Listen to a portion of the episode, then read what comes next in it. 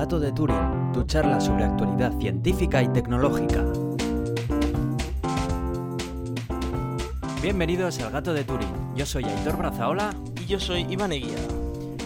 Y tras un largo tiempo sin poder grabar un episodio por asuntos laborales y estudiantiles, queremos volver, pero con las energías renovadas, estrenando un nuevo formato en nuestros episodios, una mejora de sonido y un episodio muy muy especial que ha ido creciendo en contenido a medida que pasaba el tiempo respecto al anterior entrega. En este caso excepcional vamos a dejar a un lado la actualidad científica y tecnológica para hablar acerca de los sitios en los que hemos estado durante todo este tiempo, y es que no han sido pocos, la verdad. Hemos visitado desde las tierras tecnológicas de Silicon Valley, con sus grandes puntos de interés geek, como otras tierras más frías como Rusia, Finlandia o la mismísima Laponia, de las cuales vamos a hablar en, en detalle más adelante. Así que bueno, dicho esto y sin más preámbulos, vamos allá.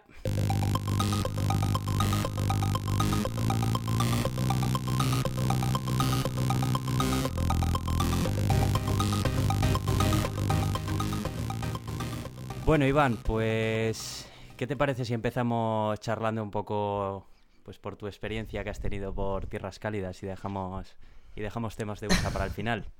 Bueno, a ver, tú estás ahora mismo, eso es, sí, bueno, tierras cálidas, tierras cálidas, irónicamente hablando, casi, casi. Efectivamente. Eh, yo ahora mismo estoy en Finlandia, o sea que sí, es, está siendo una conversación muy, muy curiosa porque tú, Aitor, no estás, no estás por aquí cerca, estás a 3.000 kilómetros. No, no, de hecho, eh, llevo sin hablar contigo eh, bastante tiempo, así que bueno, esto va a ser sí. interesante. Desde octubre, así. Sí, sí. Bueno, habré, a ver, hablar, hemos hablado a través de Telegram y tal, pero bueno, lo, lo que pero se dice hablar y tal. No en sonido, sí. eh, bueno, llevo en Finlandia desde, desde el 1 de septiembre, que llegué aquí directo desde California, o sea que tampoco he tenido mucho tiempo. California, que luego explicaremos muy bien ese viaje, que fue chulísimo. Hablando de eso, ¿llevabas mucha ropa de abrigo o...? Cuenta, No. cuenta. A ver, llevaba, llevaba el, el abrigo de Intel que compramos en el museo de Intel, No llevabas Pero- nada, casi, casi. Pero claro, era, era- yo venía aquí con manga corta, pantalones cortos, unas playeras estas de, de fresquito, de pa, pa- pues para estar por California, ¿no? Lo, lo normal. Y llegué aquí a, a 15 grados y bueno, pues el tema se notó porque veníamos de 30, ¿no? Entonces lo noté bastante. Sí que es verdad que había pasado una noche en, en Estocolmo, pero claro, eh, había sido una noche un poco loca, con un jet lag brutal, que no me enteré de mucho rollo y había madrugado un montón, así que prácticamente no había visto la calle. Pero bueno, lle- llegué aquí, eh, hacía frío, hacía mucho frío para lo que yo, yo venía, más frío que en San Francisco, y eso que hacía frío allí.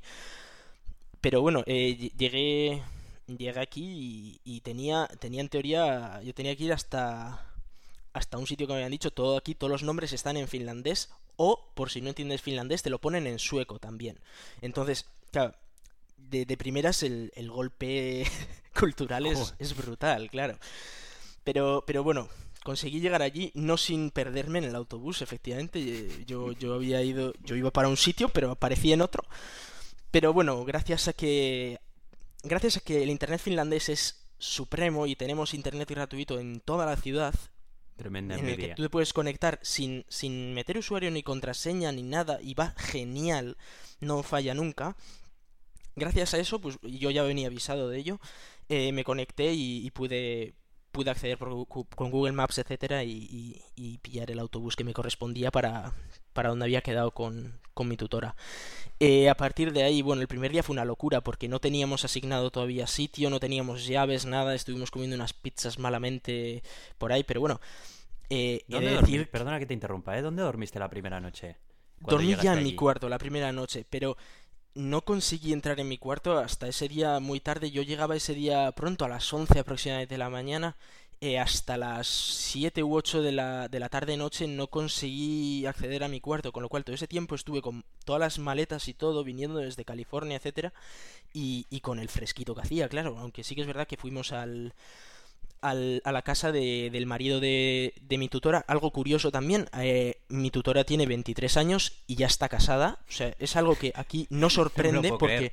creer. Es más pequeña que yo.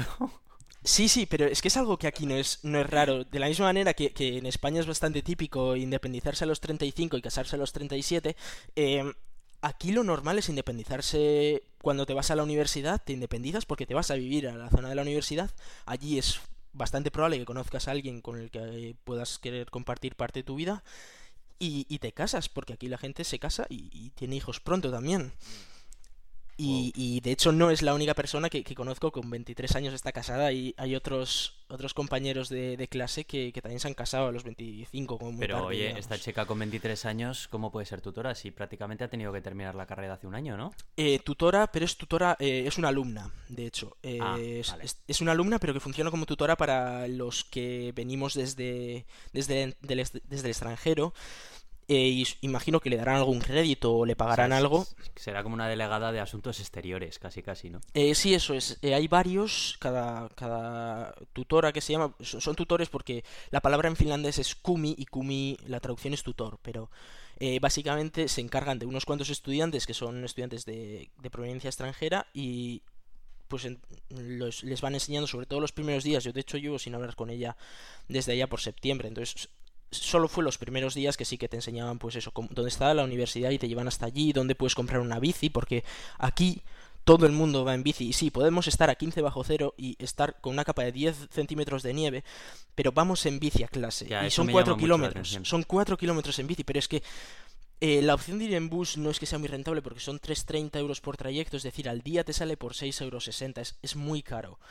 Y te puedes coger una tarjeta de bus de un mes que son unos 40 y pico euros, pero realmente en una bici que te, que te puede costar de segunda mano perfectamente unos 75-80 euros, eh, puedes hacer el, el mismo trayecto. Y de hecho eh, por el calor que desprendes tú mismo si vas bien abrigado mm, a no ser que haya, haga mucho frío es decir menos de bajo cero no, no notas realmente el frío. Y, y viene genial porque está todo muy bien montado. Ahí está la carretera para las bicis y las personas y luego la carretera normal Y la carretera para las bicis y las personas también pasan por ahí los quitanieves pasan por ahí todos los sistemas que usan para, para eh, bajar el deslizamiento de, de la carretera, etcétera. O sea que está muy muy bien montado. De hecho, es esta ciudad, Oulu en concreto, es, es una de las maneras con las que se, se promociona en el resto de Finlandia. Es decir, este es un sitio genial para las bicis, en el que, aunque haya grandes distancias, porque la universidad está a unos 10 kilómetros del centro, y yo estoy entre medio, entre la universidad y el centro, eh, es verdad que está todo tan bien montado con la bici que aunque sea una buena kilometrada, se, se hace bastante sencillo. Tú, por ejemplo, ¿cuánto tardas en ir desde donde vives tú ahora mismo hasta la universidad en bici? En bici suele tardar eh, unos 15-20 minutos.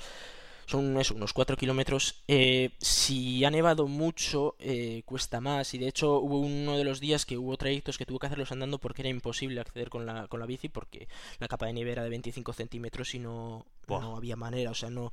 y además era nieve en polvo recién caída, llevaba nevando todo el día y no, no había manera de, de estar allí. No había pasado el quitanieves tampoco porque estaba cayendo en ese momento. Ya. Joder. Pero, pero bueno, eh, dejando de lado esos días en los que por muy muy mal tiempo sí que se puede hacer más largo, que puedes llegar a tardar media hora, normalmente se suele tardar unos 15-20 minutos en, en llegar. Em, respecto al alquiler de la bici, eh, ¿la pagas? eh, ¿Cuánto pagas? ¿Qué pagas al mes? Eh, o no, no, no, es, semana, comprada, la bici, la bici es mía, de hecho, Ah, es de segunda mano, la has sí, cogido es de tú segunda y- mano. De hecho, compré una bici que me costó 80 y algo euros y me la robaron, no, no porque los finlandeses roben, aquí los Erasmus son los que roban. Eh, un día en el que mm, eh, estábamos a unos 12 bajo cero, eh, no me funcionaba el candado por el frío, porque era un candado bastante malillo y por el frío no funcionaba. Eh, tuve que dejarla sin el candado puesto y me la ventilaron. Entonces tuve que comprarme otra bici. Está un poco más, más caca, pero bueno, es lo que hay. Esta sí que me encargué de coger un candado que no se fastidiara con el frío, aunque es verdad que el candado no sea de muy buena calidad, pero aguanta mejor el frío que, que el otro. Ya. Bueno, pues oye, a ver si tienes más suerte con, con esta nueva. Eh, Esperemos, bueno, en cualquier caso, en, en dos semanas y media vuelvo, ya, así que tampoco. es- realmente ya sí. es, es el final. Eh, eh, ¿Qué te iba a decir entonces? Em, eh, ¿la, la habitación estás con, con otra persona o cómo, cómo va el tema allí? Eh, s- en, en mi caso, en el barrio en el que estoy yo, eh, hay dos edificios y cada edificio está dividido en ocho plantas.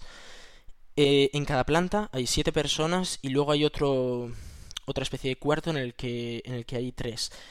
Es, cada uno tiene su cuarto con su llave, es decir, nadie puede entrar en la zona donde tengo yo mi cama, mi mi mesa y de hecho tengo hasta un sofá, que soy el único que tiene un sofá y todo el mundo quiere venir aquí a mi sofá. y, y, yo no puedo entrar en los cuartos de los demás. La cocina es común, las duchas son comunes, el baño es común y luego cada uno tiene un pequeño lavabo con un pequeño espejo, etcétera, en, en su cuarto. Luego aparte tenemos eh, sauna también comunitaria. Aquí la sauna es muy muy típica. Eh, además es, es genial eh, poder meterte en la sauna a 80 grados, por ejemplo, y cuando estás totalmente reventado de calor, sudando una barbaridad, salirte afuera y que estás a 10 bajo cero y te quedas como nuevo. Ya. Y mm, también tenemos eh, lavado de ropa, etcétera, comunitario. Tenemos unas, unas lavadoras en las que tú pues solicitas vez y, y ahí es donde tienes que ir con toda tu ropa. Y, y luego, ¿qué más tenemos? No, no, pues solemos tener de vez en cuando eventos y alguna, alguna comida, eh, alguna fiestilla. ¿El tema de la ducha y eso qué, qué tal está? ¿Tenéis vuestro propio baño? Tenemos, tenemos un baño para cada, para cada piso, es decir, aquí compartimos siete personas, son dos baños y dos duchas.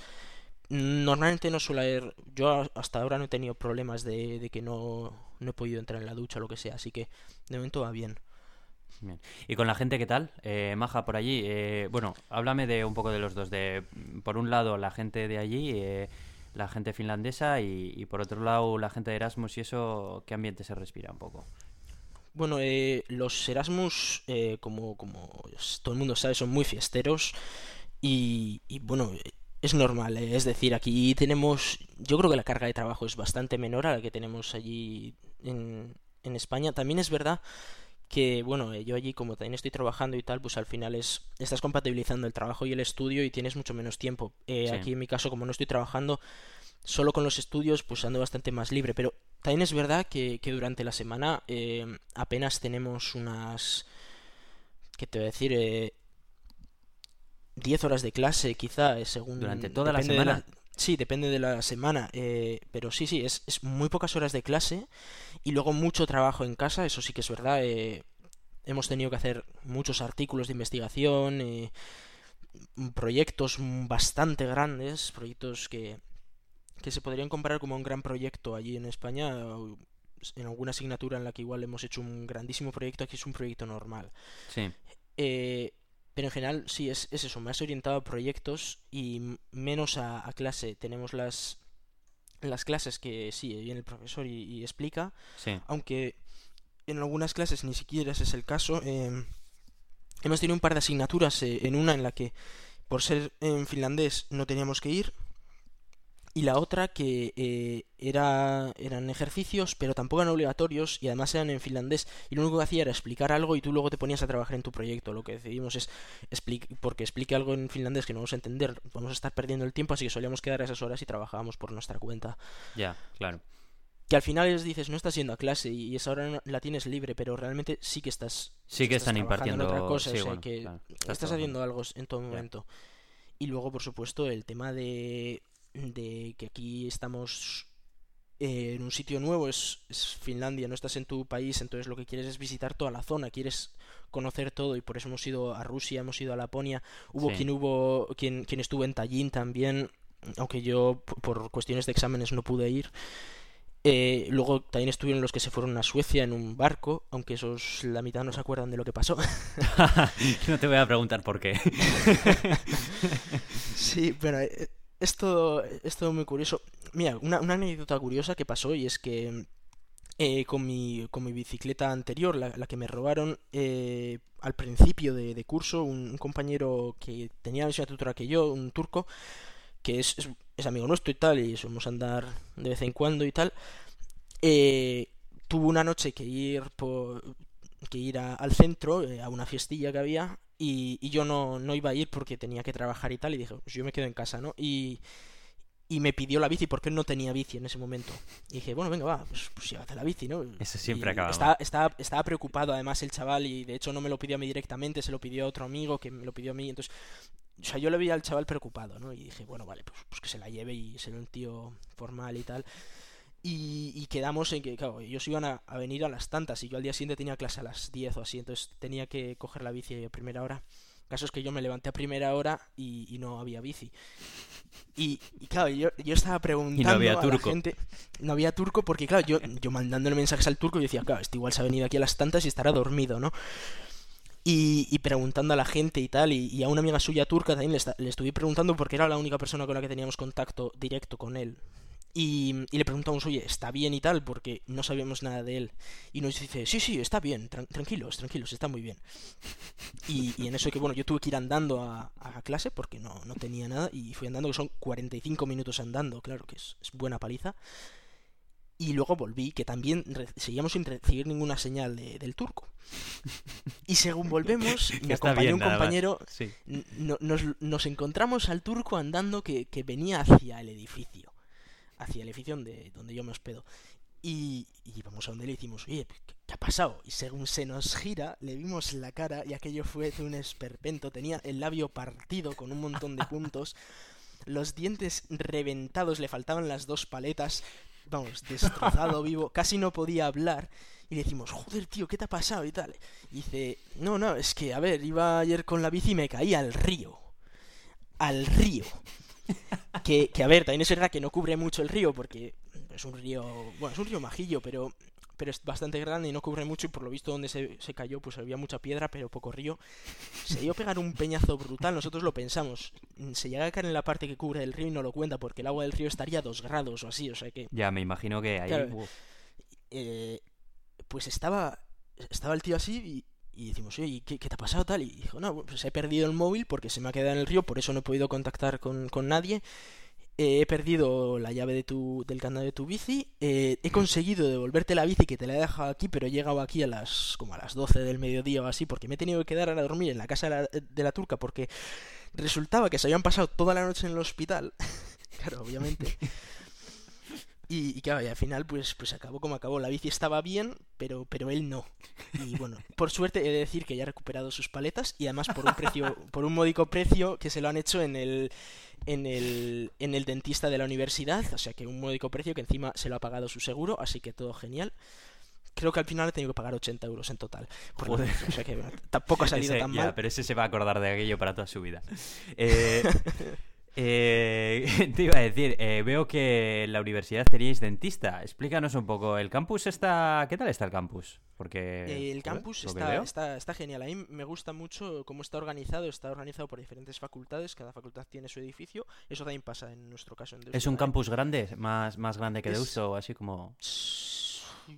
Yo creo que sí que es más grande que Deusto, pero tampoco mucho más grande si es más grande. Eh, es la estética es totalmente distinta, obviamente. Eh, está eh, también está más montado en el sentido de, la nieve y tal. No es, no es una estética como en el caso de Deusto, por ejemplo, que es más eh, antigua o más tradicional, digamos. Aquí tenemos una estética muy de trozos de metal puestos ahí, pues para que sujete. Sí, algo más práctico, vamos.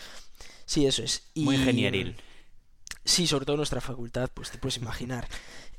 Y bueno, lo que es un jaleo brutal es encontrar las clases porque eh, está muy bien montado el tema del calendario y es que tú te registras a los cursos en una plataforma y automáticamente en tu calendario vienen las horas y de hecho si hubiera algún cambio pues también se te cambia en tu calendario para que tú te enteres de, dónde ha cambiado la, ah, la clase. Pero, eh, claro, a ti te dice, bien, tú tienes clase a las 10 y cuarto, por ejemplo, vamos a decir, de, de diseño de software y tienes en la clase IT 135, ¿no? Tú dices, vale, pues habrá alguna manera de ser de este IT 35 o entonces tú dices, vale, llegas al mapa y, tienes ahí un jaleo de letras brutal. Pero dices, vale, veo aquí varias puertas y cada puerta tiene una letra, ¿no? Ahí está la puerta E, la puerta R, la puerta I, la puerta G. Y dices, vale, pues el sentido común dice que la IT 135 estará entre la I y la T. Sentido común que no se aplica, porque porque la I está en una punta y la T está en la otra, con lo cual entre medias está seguro, pero claro, entre medias igual hay 500 clases.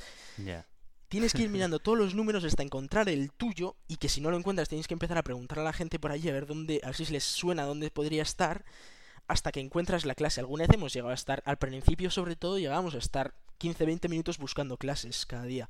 pues por lo que veo cual es, un ¿eh? jaleo e-, es, grande, sí, es, bastante grande, pero es que además está todo desordenado. Entonces te dicen IT y puedes empezar por un lado, pero es como si, para que te hagas una idea, es como si tuvieras un campus de un kilómetro de, distancia y empiezas por el primero cuando igual está en el último, ¿no? Ya. Eh, mm, es un jaleo, es un jaleo brutal y no, no hay manera de, orientarse. De hecho, muchos proyectos que suele haber año tras año en, en estos proyectos emprendedores que te piden hacer en clase es algún sistema para localizarse dentro de la universidad y saber a dónde tienes que ir y cómo acceder ahí. O sea que imagínate que es un problema real el, el tema de, de la orientación dentro de la universidad. Ya, ya. O sea, tipo Google Indoor, ¿no? Google Maps Indoor. Sí, eh, es una de las... Sí, nos, nos pidieron inventar un, un negocio y, y bueno, pues eh, eso es lo que a algunos se les ocurrió. Ah, De hecho, en- entre nuestra lista de posibles opciones también aparecía, aunque al final dijimos otra, pero efectivamente era una de las cosas que era obvia. Eso junto con el tema de del transporte público, algún sistema para saber mejor los horarios, etcétera, porque a día de hoy el mejor sistema que tenemos es Google Maps. No hay no hay un sistema realmente de la propia ciudad que nos diga dónde tenemos que ir y dónde viene el autobús y, y todo ese tipo de cosas.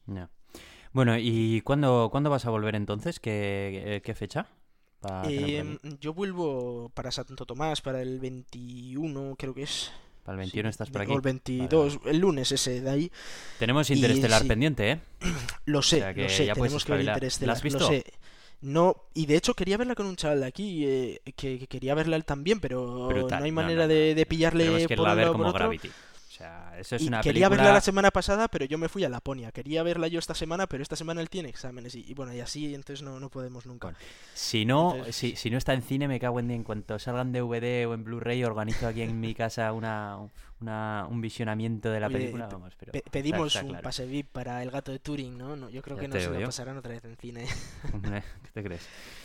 Bueno, eh, eh, bueno, no Sí, sé si me querías comentar algo más. 20 Para el 20 y pico 21, vuelvo así. de- Vale, sí, vale. 21, Bueno, esto, esto 22 ya, es el lunes. esto quiero que me lo concretes más adelante, ¿eh? cuando lo tengas claro, cuando tengas el billete de avión y eso. Así que, bueno. Tengo, tengo el billete de avión, hombre. Ah, bueno. Llego a las 12 de la noche allí, de hecho. Bueno, tú me lo apunto para preguntártelo, para que me lo mandes por mensaje, por Telegram, ¿vale? Cuando vuelves. Mm, de acuerdo, pero ya te digo que es el 22 a las 12 menos cuarto de la noche. Vale, vale. Bueno, quién sabe, a lo mejor hay alguien esperándote en el aeropuerto.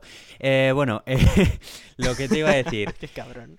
Eh, bueno, eh, vamos, a, vamos a hablar un poco de las excursiones, porque no te has quedado qui- quieto allí, en Finlandia, precisamente. Eh, quiero que me expliques. Has ido a Rusia y a Laponia. Eh, estas excursiones, ¿cómo han surgido?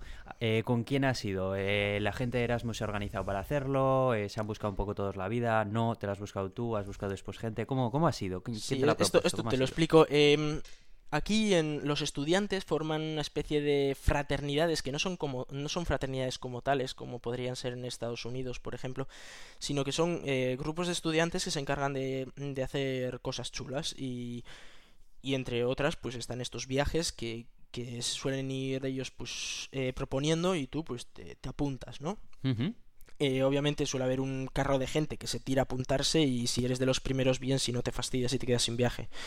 ¿Tú estás apuntado a Y- alguna? ¿Alguna fraternidad de estas? ¿O puedes apuntarte a estos viajes sin eh, ella? te... No, eh... A ver, tienes...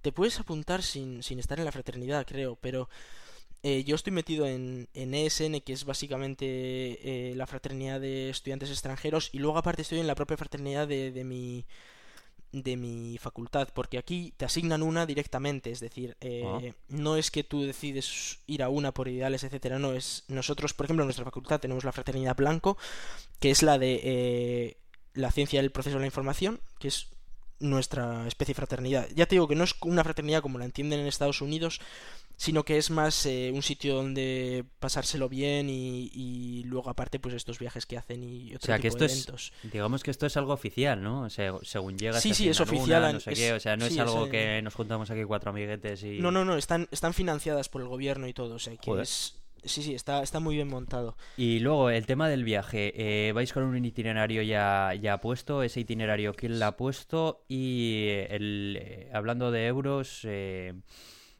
¿pagas el precio que sería... ¿Pagas un precio descontado? ¿No? ¿Cómo va eso? Lo organiza la, la fraternidad en cuestión y, y, hombre, siempre tenemos precios que se supone que son para estudiantes.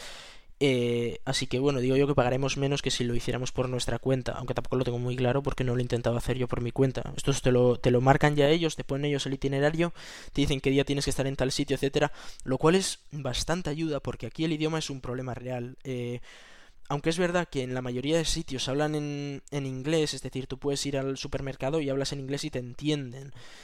Pero está, está muy arraigado el, el finlandés aquí, el sueco no tanto, pero sí el finlandés y, y necesitas eh, necesitas un nivel de, de finlandés si quieres hacer al- alguna, algunas cosas. Muchas cosas están solo en finlandés y, y no te aclaras nunca. Vale, esa es otra cosa que te quería decir. O sea, que con el inglés puedes ir a todos los sitios allí o ahí te ves limitado. Em, digamos que el 90% de veces o el 95% de veces no hay ningún problema si, si vas con inglés. Em, hay veces que igual sí que te puede pasar. eh, Una vez nos, nos pasó, por ejemplo, que estábamos buscando una tienda de bicis porque a un compañero se le había roto la cadena y nos encontramos a, a una persona por la calle, le preguntamos, oye, ¿sabes dónde hay una tienda de bicis? Y nos decía, no entiendo inglés. Entonces, claro, dices, em, en general no hay problema porque luego enseguida encontramos a otro que sí que entendía inglés y nos explicó dónde podíamos ir Ya. pero sí que hay algunos momentos en los que claro, hay gente que no, no entiende, sobre todo gente más mayor, gente de nuestra edad normalmente suelen entender inglés y además suelen tener bastante mejor nivel de inglés que un español medio. Ya, eso es una nuestra asignatura pendiente aquí en España. Efectivamente, y, y me parece muy importante porque eh, un extranjero que pudiera venir a España en la misma situación en la que estoy yo, eh, en inglés lo pasaría realmente mal. Hmm.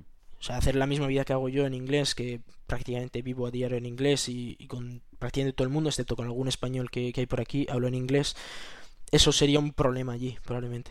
Ya. Eh, al viaje este de... Bueno, vamos a ir contextualizando un poco. Eh, estamos hablando entonces del primer viaje que hiciste, que fue Laponia, ¿no? No, el primero que hice fue a Rusia, a, A Ru- a San ah, sí, Petersburgo. Es sí. cierto, es cierto, Rusia. Eh, ¿Cuántos ibais al grupo de Rusia, por ejemplo? ¿Cuántas personas ibais? Uf, eh, Más pues o no menos. sabría decir, pero fácilmente 80, 100 personas. No, o sea, era un grupo grande entonces lo que Sí, sí, es un grupo, es un grupo muy grande y, y eso, y lo que hacen es, eh, teníamos alquiladas ya todos los camarotes y todo en el barco, y luego las habitaciones y todo en el hotel, etcétera. Vale, vale, o sea que fuisteis en barco entonces, ¿no? Eh, sí, teníamos un autobús hasta Helsinki, que es la capital de Finlandia, Ujú. Que está en el sur, muy en el sur. Tengo un par de amigos allí que dicen, no, qué frío tal, cuando ellos estaban a 5 grados y yo estaba a menos 3. Muy gracioso. pero, pero sí, es verdad. Tiramos hasta, hasta Helsinki y allí lo que hacíamos era coger un ferry que nos llevaba hasta, hasta el mismísimo San Petersburgo, que es eh, que está pues al, al oeste de, de, de todo, de todo Rusia y que de hecho tiene conexión con el, con el mar que, que cubre toda la zona de Finlandia, etcétera, que ahora mismo no, no me sé el nombre. Eh, íbamos en ferry, era una noche de ferry en la que por supuesto había muchísima fiesta y poco tiempo para dormir, aunque he de decir que el colchón de allí era mejor que el que tengo en mi habitación. El ¿Dormiste mi mucho? habitación es- d- Mucho no, pero bien. Y, y he de decir que eso, yo en mi habitación tengo un colchón de unos 8 centímetros de espuma, o sea, es bastante mierder. Sí, sí. Pero, pero allí sí que teníamos un colchón bastante majillo en esto. Me dan ganas casi de estar ahí, pero claro, estás en un ferry y te- sacamos fotos de toda la zona de Helsinki y todo, y muy bonito.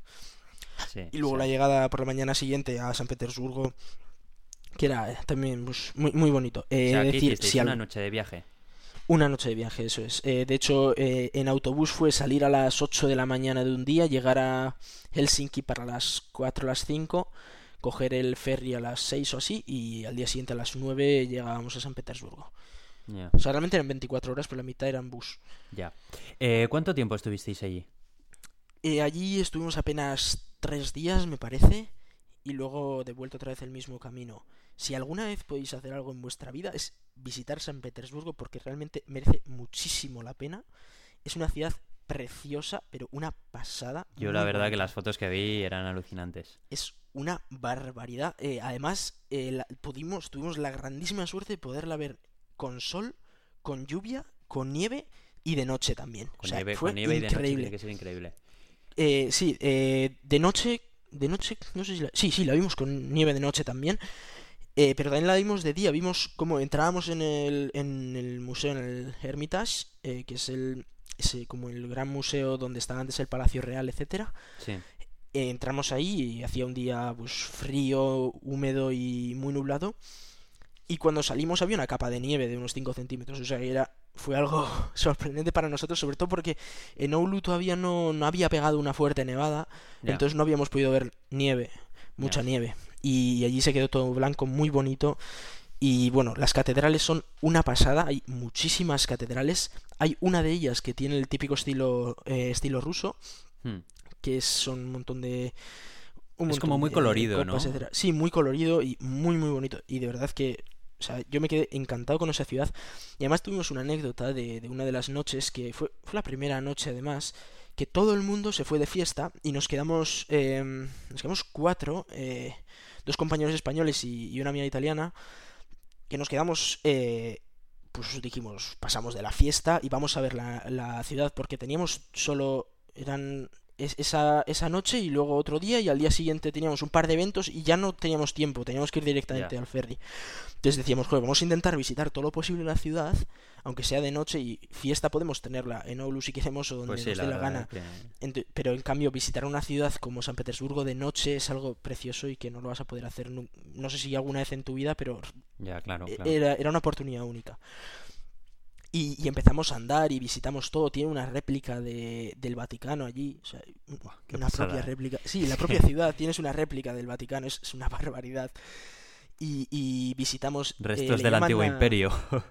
sí, le llaman la Venecia. La Venecia de la Venecia rusa, aunque Julia, la amiga italiana, no está para nada de acuerdo porque ella vive en Venecia y decía, esto no se parece a Venecia. Ah, vive en nada. Venecia además, ¿eh? Fíjate, Sí, no, vive- no- vive- no había conocido yo ningún veneciano todavía. He estado varias Bueno, veces no es en Venecia. veneciana, eh, pero ahora vive en Venecia por el tema de la universidad. Ah, Eh, pero, pero sí que es verdad que tenía muchísimos riachuelillos, eh, estoy hablando de San Petersburgo, tenía muchísimos ria- riachuelillos con, con puentecillos y tal, y que todos desembocaban en, en el río principal, etcétera. O sea que sí que recordaba un poco a Venecia, aunque entiendo que obviamente si has vivido allí eh, es muy distinto y no tiene ni mucho menos la misma arquitectura ni nada, pero ya. sí que el tema de los canales o ríos sí que Sí, digamos recordaba que, un poco a que Venecia. tenía un poco esa, esa forma de... sí, sobre todo para, alguien como, como yo que nunca ha estado en Venecia, Sí. pero efectivamente. Joder, macho, yo, la tengo ya bastante vista, Venecia. Ahora, de hecho, eh, hay una hay una empresa de estas de vuelos bastante económicos que está bastante bien la, la calidad de la línea. Eh, es Volotea, por si lo queréis ver en internet, las ofertas que tienen. Tienen una oferta que te conecta Bilbao por, con Venecia a un precio ridículo, igual por 30 euros o algo así, te plantas Yo, en Venecia. había oído, Vuelo directo, ¿eh? yo había oído que con Málaga se podía ir por 20 euros o así. Pero a O través, sea, como que con o sea, Málaga desde Málaga hasta Ah, desde- Venecia. y desde No, no, Venecia pues hasta- échate un vistazo, se llama Volotea, la, la compañía aérea. Y ya te digo, tiene una línea, de hecho Carla y yo la cogimos para volver cuando estuvimos allí. sí. Y pues bah, nos salió ridículo el precio. Y eso que además nosotros volvimos en, en agosto. Así que apúntatelo si te interesa. Volotea se llama con V. Y, y le echas un vistazo. Eh, mm, os quería preguntar. os quería preguntar, yo no, ya no sé con quién estoy hablando, casi casi. Eh, el hospedaje, ¿dónde, os que- eh, ¿dónde te quedaste? Eh, dices en San Petersburgo. Sí. En San Petersburgo nos quedamos en el Hotel Moscú, eh, que es, un hotel que estaba bastante bien, tenía un pasillo larguísimo hasta nuestra habitación que parecía que no acababa nunca. Eh, el los colchones eran de la leche. Yo es que me fijo ahora muchísimo en los colchones porque el colchón que tengo yo en, en mi cuarto en Oulu es, es fecal, o sea, realmente es, es un trozo de espuma que- de estos los que te puedes encontrar en la calle. Es muy muy malo y tiene, tiene un somier también desastroso, pero, pero bueno, he aprendido a dormir aquí. Eh, y claro, y allí teníamos colchones de los de verdad, de los que podríamos tener en España. Y, y dices, ostras, es Rusia, se supone que esto es menos, menos avanzado, pero no, los colchones eran geniales. Era un, era un hotel de tres estrellas, pero todo muy barato. Y el rublo, he de decir que es genial vivir en rublo porque eh, todos los días comíamos de restaurante y tres platos y tal, o sea, bien comidos por dos euros. Todos los días. Eh, espera, espera, me he perdido con lo del rublo. El rublo es la, la moneda rusa. Ah, ah, ah, vale, En vale, Rusia vale. la moneda es Sí, el quieres rublo, decir que, estaba a un precio... que Sí, era irrisorio, vamos, que era irrisorio. Íbamos Ya, allí, ya, ya, ya. te digo, todos los días comer, comer y cenar y, y desayunar Joder, o sea, algún día también eh, en restaurante, porque algo que en España dices, wow, una vez a la semana ya es una exageración y según cómo vaya la economía, una vez al mes o menos. Ya, sí, claro. Eh, allí era todos los días comer, cenar, o sea, todo lo que pudiéramos en restaurante y bien, porque por dos euros te pegabas un, un- una ¿Dos comida euros? que... Sí, sí, por dos euros te pegabas una comida que en España te puede costar No 11, podría. 12 euros. Y era una pasada, o sea, una pasada. Y, Bueno. bueno, luego también aprendimos a pronunciar un poco de alfabeto cirílico y tal. Ya, bueno, que eso es, eso es una aventura guapa, la verdad, porque... Sí, sí, es, es muchas anécdotas y, y la verdad es que recomiendo recomiendo San Petersburgo a todo el, a todo el que algún día pueda pueda permitírselo porque realmente es muy muy bonito y es una ciudad que merece muchísimo la pena. Ya lo creo, ya lo creo. Eh, bueno, si te parece, vamos a ir avanzando un poco y vamos a ir a la siguiente parte del viaje. Em, bueno, no sé si tienes alguna anécdota que te gustaría comentar que, de la que yo no sepa nada o así, de, por ahí de Rusia o pasamos. De, Rusia, bueno, eh, la primera noche que esta que te he dicho que queríamos visitar toda la ciudad, llegó un momento en el que nos perdimos y, y, que nosotros estábamos pensando que el hotel estaba en un sitio, pero resulta que estaba como tres kilómetros apartado de allí. Y, y, estuvimos andando casi en círculos durante. O sea, no en círculos, porque más o menos nos orientábamos porque íbamos todo el rato hacia el río y sabíamos que estaba en alguna parte del río. Y sí que es verdad que estuvimos andando y, lo mejor de todo eran esas frases de sí, sí, sí, yo esto lo conozco. Y, no, ni de, ni de palo, vamos, estábamos a tres kilómetros de, lo más cercano. Y, bueno, alguna bronca también me llevé yo por eso. Sí, o qué. Eh, ¿Qué tal fue el ritmo allí de, la gente que os llevaba? ¿Eran tan, tan estrictos como fuimos en USA con venga, para arriba, venga, andar, para aquí, para allí, ahora hay que ver esto, lo otro? Ah, al planning de las cosas que eh, ibais para ir a ver. básicamente te decían, estás en tal sitio a tal hora. Bueno, teníamos un guía ruso que era un crack, el tío era un jefe, y, nos decía, eh, vosotros, o sea, si llegáis a la hora, bien. Si, si, llegáis un minuto tarde, tenéis que bailar antes de entrar en el autobús. Y si llegáis tres minutos tarde, tenéis que bailar donde estaba el bus. Básicamente. Muy buena. Esa era la idea del tío. Y Mensaje subliminal. Sí, eh, y a mí me hizo gracia una, un momento, cuando fuimos a visitar el museo El Hermitage, nos separaron nuestro autobús en dos, ¿no? Y unos estaban con una guía y, nosotros nos tocó con él, con, con el chico este, Nicolai se llamaba. Y, y entonces el, tipo dijo, bueno, pues ahora eh, los, de la, los de la izquierda vais a venir conmigo, los de la derecha con, con una guía que nadie conocía y que hoy era súper majo y todos queríamos estar con él. Y nosotros bien, y los otros no, mal. Y, y Balti dice, bueno, vamos a funcionar como la democracia como la democracia rusa. Todos podéis opinar, pero yo decido. o sea que el tío un, un, jefe. Luego algo muy curioso también de San Petersburgo es que todos los días a las 12 en punto lanzan un cañonazo, porque sí, lanzan un cañonazo que se escucha en toda la ciudad. Y de hecho fuimos hasta el sitio donde se lanzó el cañonazo y tengo un vídeo que igual hasta lo podríamos poner en la entrada. ¿Pero qué tienen? ¿Un cañón? Tiene un cañón, sí, sí. Es, es un cañón dentro de un fuerte en el medio de San Petersburgo, en una, en una islita, o una especie de islita, que es, es, un fuerte entero, que era donde, donde tenían allí... Lo pusieron para proteger la ciudad, aunque al final nunca fue necesario usarlo porque los suecos les invadían y pues, llegó aquí el Peter este, creó la ciudad y puso ahí un fuerte también para defenderse de los suecos, aunque al final nunca llegaron de nuevo hasta allí. Y tiene ahí un cañón y todos los días para marcar la hora, a las 12 en punto, ¡bumba! Cañonazo. Y un cañazo brutal. eh, solo en Rusia, oye, estas sí, cosas. Sí, no, ya ya. Joder. bueno, eh... Bueno, pues eh, fuiste también después a Laponia, esto ya bastante después. Ya eh, esta semana pasada, sí. Esta semana pasada. sí, volví de, Laponia el, domingo pasado y, y bueno, Laponia es muy bonito, muy blanco y muy oscuro porque, aunque parezcan conceptos contradictorios, es muy blanco porque está todo lleno de nieve y es muy oscuro porque no sale el sol. Y, y no sale literalmente, es decir, el sol no alcanza la altura suficiente como para verla en el horizonte.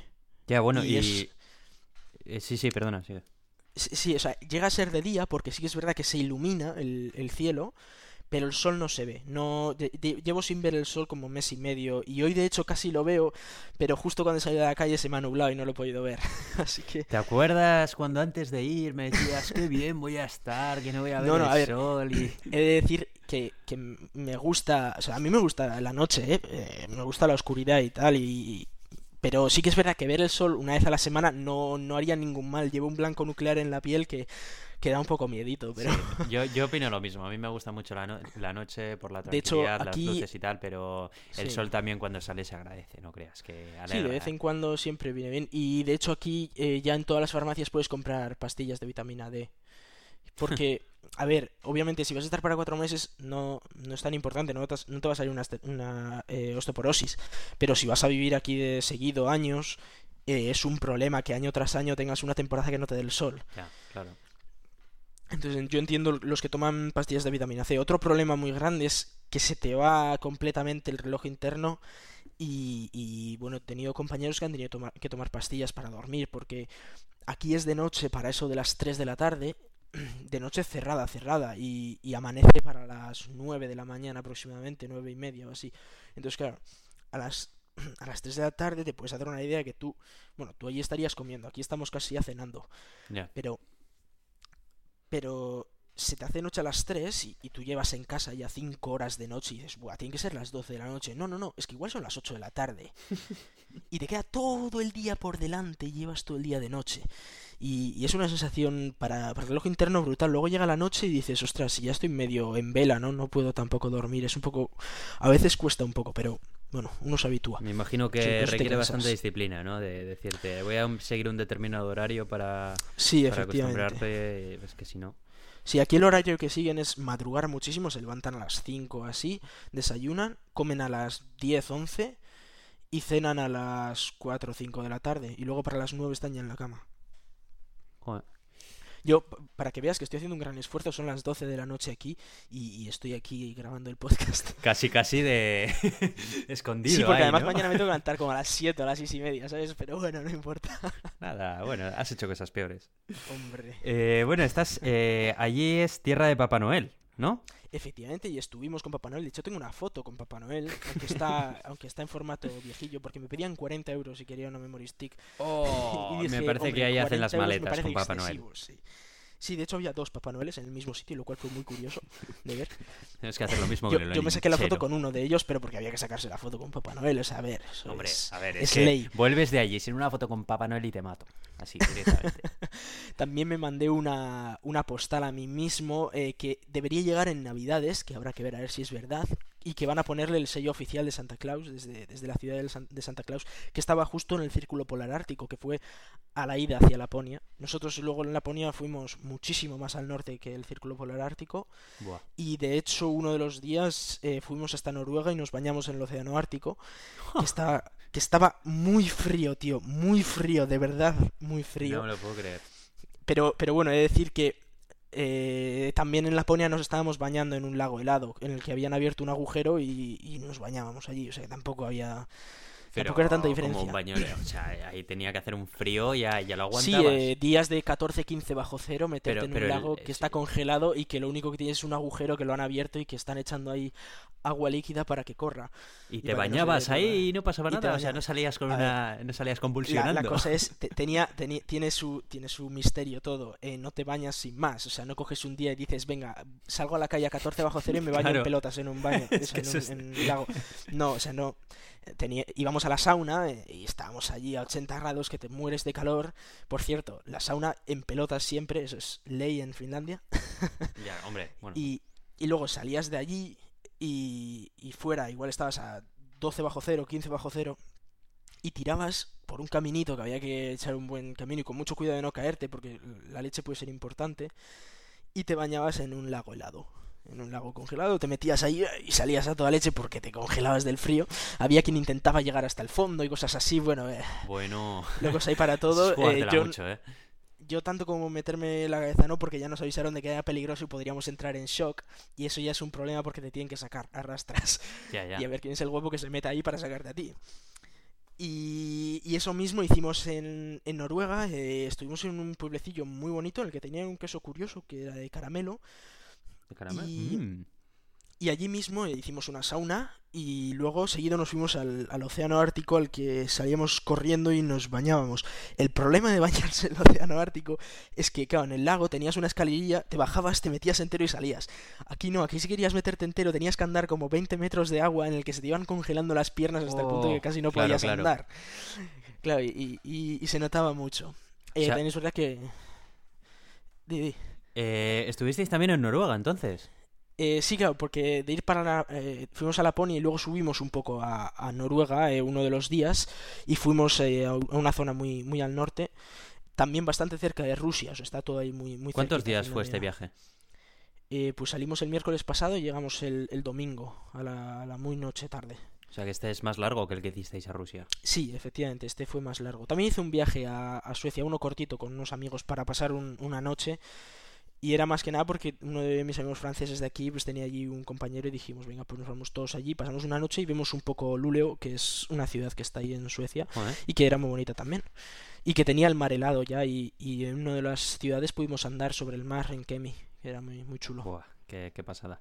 Eh, bueno, esta pregunta te tenía que caer. ¿Auroras boreales? Por fin he visto auroras boreales en Laponia porque aquí, aquí no hay maneras, está nublado siempre y, no he conseguido aquí todavía ver auroras boreales. Al principio, el primer mes, eh, por H por B, yo no, no pude salir mucho a la calle. Y luego, cuando empecé a, a salir ya más a la calle, eh, resultó que estaba nublado siempre y no había auroras boreales. En Laponia, auroras boreales son muy típicas. También es verdad que de los cinco días que estuvimos, cuatro estuvo nublado, pero uno de los días estuvo sin nublar. Y yo que pensaba ya que no lo iba a ver, de repente eso que a las 2 de la mañana escuchas por ahí ¡Auroras boreales!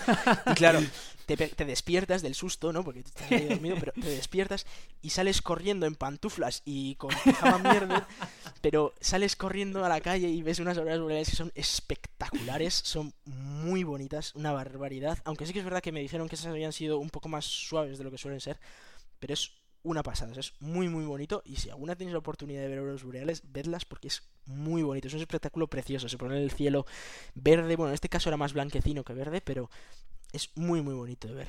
Bueno, habrás sacado fotos a mansalva, ¿no?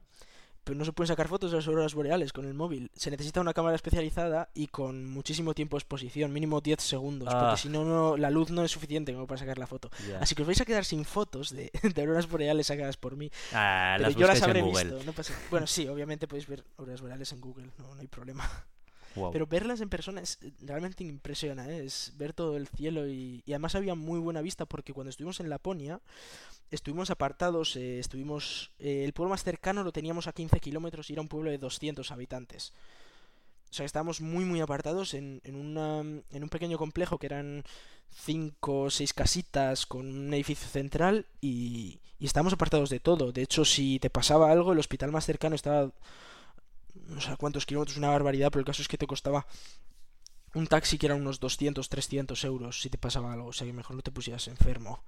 De misma manera que cuando estuvimos en Noruega estábamos en un sitio tan apartado que no podían venir ambulancias, etcétera, y si te pasaba algo te tenían que llevar a Rusia en helicóptero, Uf, lo cual eran unos 1500 euros, o sea que más te valía uf. que no te rompieras nada y no te pasara nada.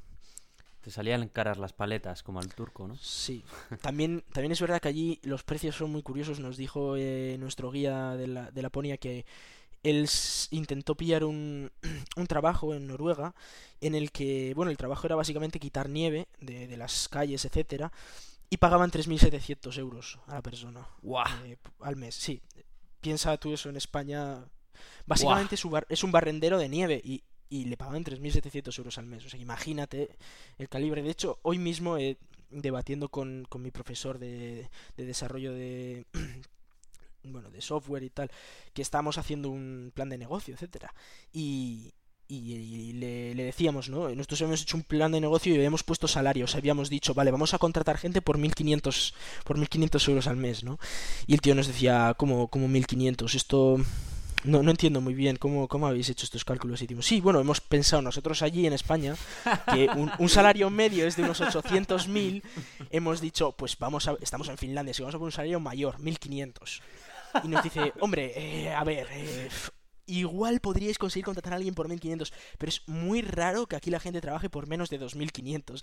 Y en plan, bueno, Madre mía. sí, muy ridículo. Fue, bueno, bueno, bueno, Dios mío. Es- eh, no me lo puedo creer, es que esto, Sí, esto es- tiene es que mejorar, ¿eh? O sea, También es verdad que es más caro, ¿eh? La vida es más cara, pero digamos que igual es un 20% más cara, un 25% más cara cuando el salario es un Ya, 200, claro. 300% Claro, es que no se corresponde, es que aún así sigue habiendo no un nivel de vida. Es, un nivel de vida increíble y la gente vive muy bien y luego además tiene una mentalidad muy buena. Aquí se recicla. Es decir, yo he comprado, eh, he comprado las bicis de segunda mano y cuando yo me quede sin ella la devolverán a una tienda de segunda mano si es que la quieren coger o si no la dejaré aquí para el próximo que venga a mi habitación en enero pues le dejaré las llaves aquí y ya está.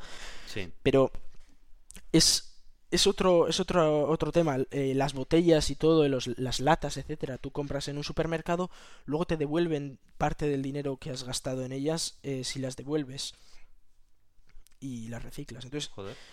es, es, otra, es otra manera de vivirlo todo, es, son muchísimo más eficientes en cuanto al uso de, de recursos naturales, etcétera.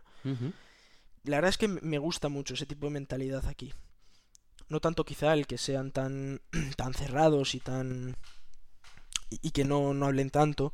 No tanto porque o sean... dirías que son más cerrados, son más introvertidos. Sí, son más introvertidos, pero no por el hecho de que mucha gente dice, Buah, es que son muy secos o son muy... No, eh, son muy majos, muy, muy majos. Es decir, los finlandeses son majísimos, pero respetan mucho tu espacio y no quieren meterse en tu vida porque no... O sea, sienten como que te están invadiendo a ti tu espacio vital. Entonces, todo lo que sea eh, entablar el menor tipo de contacto contigo lo prefieren porque no quieren molestarte. Pero en cambio, si tú vas y les dices, oye, ¿cómo puedo ir a este sitio? Siempre que pueden te intentan ayudar y siempre están dispuestos a, ayudarte y son muy, muy majos. O sea que son buena gente, pero tienen su personalidad en la que pues no prefieren no no meterse en la vida de nadie. De hecho, por ejemplo, te puede pasar que alguien te pegue, te pegue un golpe, ¿no? Y sin querer, y, y lo máximo que puede que, a ver a no ser que te pegue un golpe muy fuerte en cuyo caso te dirá perdón pero lo máximo que te dice si te pega un golpe es oh y, y ya con eso tienes que entender que es eh, que, te está pidiendo perdón pero no quiere más o sea es oh vale ya te he molestado lo siento ya está no, quiero saber nada más y ya está pero no me quiero meter en tu vida hombre lo prefiero eh sinceramente. Sí en muchos aspectos sí es decir que, que mucho mejor y Luego hay algunos que son bordes. Eh, me tocó una vez un, autobusero que, que, era borde, pero bueno, de eso hay en todas partes y siempre lo habrá. Sí, claro. Bueno, Iván, eh, vamos a tener que ir cerrando un poco lo que es ya eh, Laponia, Rusia, Finlandia y demás. Yo ya he hablado aquí para. ya, ya, que llevamos, así una tontería, llevamos 50 minutos de podcast. Y todavía nos queda algo que hablar de los Estados Unidos, así que bueno, te voy a hacer la última pregunta y si te parece, cambiamos ya para los Estados Unidos. Me parece bien. ¿Con qué, qué es lo que más te ha gustado? ¿Qué lugar es lo que más te ha gustado? ¿De todos los que has estado? ¿O lugar, persona, cosa? ¿Con qué te quedarías de toda tu experiencia allí? Yo me quedo con San Petersburgo sobre todo, muchísimo, porque me encantó y conocí a gente estupenda allí. Y, y luego el clima y, esta zona de Ulo es precioso todo, es una pasada, o sea, vivir aquí es genial todos los días. Estos cuatro kilómetros que, hago en bici hasta, hasta la universidad se hacen hasta cortos porque es tan bonito y tengo que atravesar un bosque que es todo árboles, que cuando está nevado encima ves todos los árboles con toda la nieve, cómo se están más bajos, etcétera. Es, muy, muy bonito, es a otro nivel. Ya. Bueno, pues a ver si hay suerte y el año que viene... tanto la ciudad como, como San Petersburgo. Pues a ver si hay suerte y el año que viene me salen las cosas como tengo planeadas y, y puedo ir a parar por esos lares. Estaría muy bien. Bueno, pues vamos a cambiar de tercio a, tierras más cálidas y también más pasadas, porque bueno, esto, a ver, tenemos, vamos a tener que hacer un poco un ejercicio de refresco de memoria, ambos, pero bueno, yo creo que, es, es, muy bonito. Y el tema es que, bueno, ya habrás visto que durante todo este tiempo en Twitter a veces me entraba la morriña y me ponía a tuitear imágenes de cuando He de decir que yo también he puesto una imagen, porque he de decir que eh, Estados Unidos me lo pasé genial y ha sido un viaje que realmente me gustaría repetir. Bueno, vamos a contextualizar un poco de qué fue el viaje, cómo lo organizamos y demás. Eh, fuimos un grupo de un grupo de amigos de la universidad de aquí, eh, de Bilbao, y también eh, amigos desde Madrid y desde Andalucía, concretamente. En total íbamos unos siete personas. Éramos cinco vascos, un andaluz y una madrileña, me suena que era el hashtag, ¿no? Eso es. tuvimos un hashtag durante una temporada en Twitter que era 5V1A1M, que venía a significar eso que acaba de decir Iván. Y bueno, pues salimos, eh, algunos salimos desde Bilbao, los que estaban en Madrid se quedaron en Madrid, que fue de donde nos juntamos. y Bueno, yo iba desde Málaga, que aquello tenés. sí, sí, bueno, que tú ya habías empezado. Yo pegué una empalmada Málaga, California, Finlandia. Sí, sí. La idea era juntarnos todos en Madrid, que era donde, de donde era, de donde, de donde era nuestra compañera, que íbamos a salir directamente desde allí. Y bueno, pues digamos que el centro de la península es allí, así que qué mejor sitio para salir desde allí. Y más aún cuando los vuelos hacia hacia Los Ángeles, pues son más económicos desde allí, ¿no? Entonces, bueno, la primera noche la hicimos, la hicimos ahí en Madrid y a la mañana siguiente, ya estando los siete preparados, pues nos cogimos dos taxis y nos fuimos hacia el aeropuerto de Madrid-Barajas y ahí nos cogimos un avión en el que eh, pasamos, eh, hicimos una escala y llegamos a Los Ángeles. Esto fue bastante gracioso porque íbamos bromeando todo el rato, ¿te acuerdas el avión en el que volamos? Efectivamente, eh, estábamos volando en un Boeing 777 de eh, Atlantic Airlines, ¿me suena? Sí, que es, eh, no sé si sabéis, Lost, la serie, eh, se basa en, un, en, una, en una aerolínea que es Oceanic Airlines, que es como la analogía dentro de la serie de Atlantic Airlines y el avión que se choca en la isla es un Boeing 777 que iba en dirección a LAX, Los Ángeles, que era el mismo aeropuerto al que íbamos nosotros. O sea que era, para mí fue increíble realmente viajar en un 777 al aeropuerto de Los Ángeles en la misma compañía que Perdidos. O sea, para No, mí y, fue y para más Inri, y para más Inri, yo me acuerdo que estuve en la mitad del viaje viéndome episodios de Lost. o sea que Carla alucinaba, decía, pero bueno, pero tú. Bueno, bueno. Qué masoca, ¿no? Sí, sí, sí, sí. Bueno, pues después de una buena paliza de horas de viaje, por fin llegamos a nuestra primera parada. El itinerario que nos íbamos a hacer iba a ser, bueno, este viaje iba a durar dos semanas. Eh, la primera semana íbamos a estar entre Los Ángeles y Las Vegas y la segunda semana la íbamos a dedicar entera para ver, pues, desde San Francisco a toda la zona de Silicon Valley, ¿vale? Entonces, bueno, eh, nosotros aterrizábamos en Los Ángeles y después nos íbamos por Oakland en la, al final de la segunda semana, que está justo al lado, es una ciudad que está justo al lado de San Francisco, pues por temas económicos que realmente nos salía más barato el viaje desde allí. Ahí habíamos alquilado una furgoneta en la que cabíamos las siete personas y íbamos a hacernos, íbamos a cruzarnos California realmente, porque eh, desde Los Ángeles eh, fuimos a través del desierto hacia Las Vegas y de Las Vegas pues fuimos a San Francisco de nuevo más a la costa y en San Francisco estuvimos por la zona de Silicon Valley.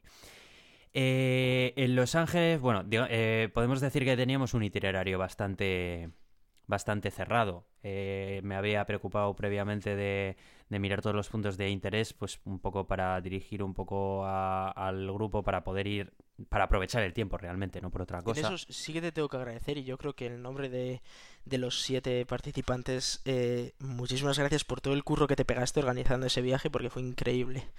Bueno, y se estuvo muy bien y, y preparado muy bien por ti.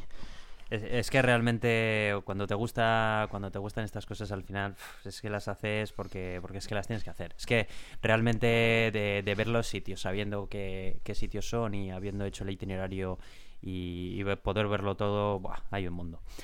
Así que bueno, eh, íbamos ya más o menos con la agenda cerrada de los sitios a los que íbamos a visitar. Teníamos una gran variedad de cosas a las que ver. Vamos a entrar en detalle más adelante, eh, pero estuvimos, bueno, estuvimos en dos parques nacionales, estuvimos en museos de la ciencia, estuvimos en museos de computación, bueno, de todo.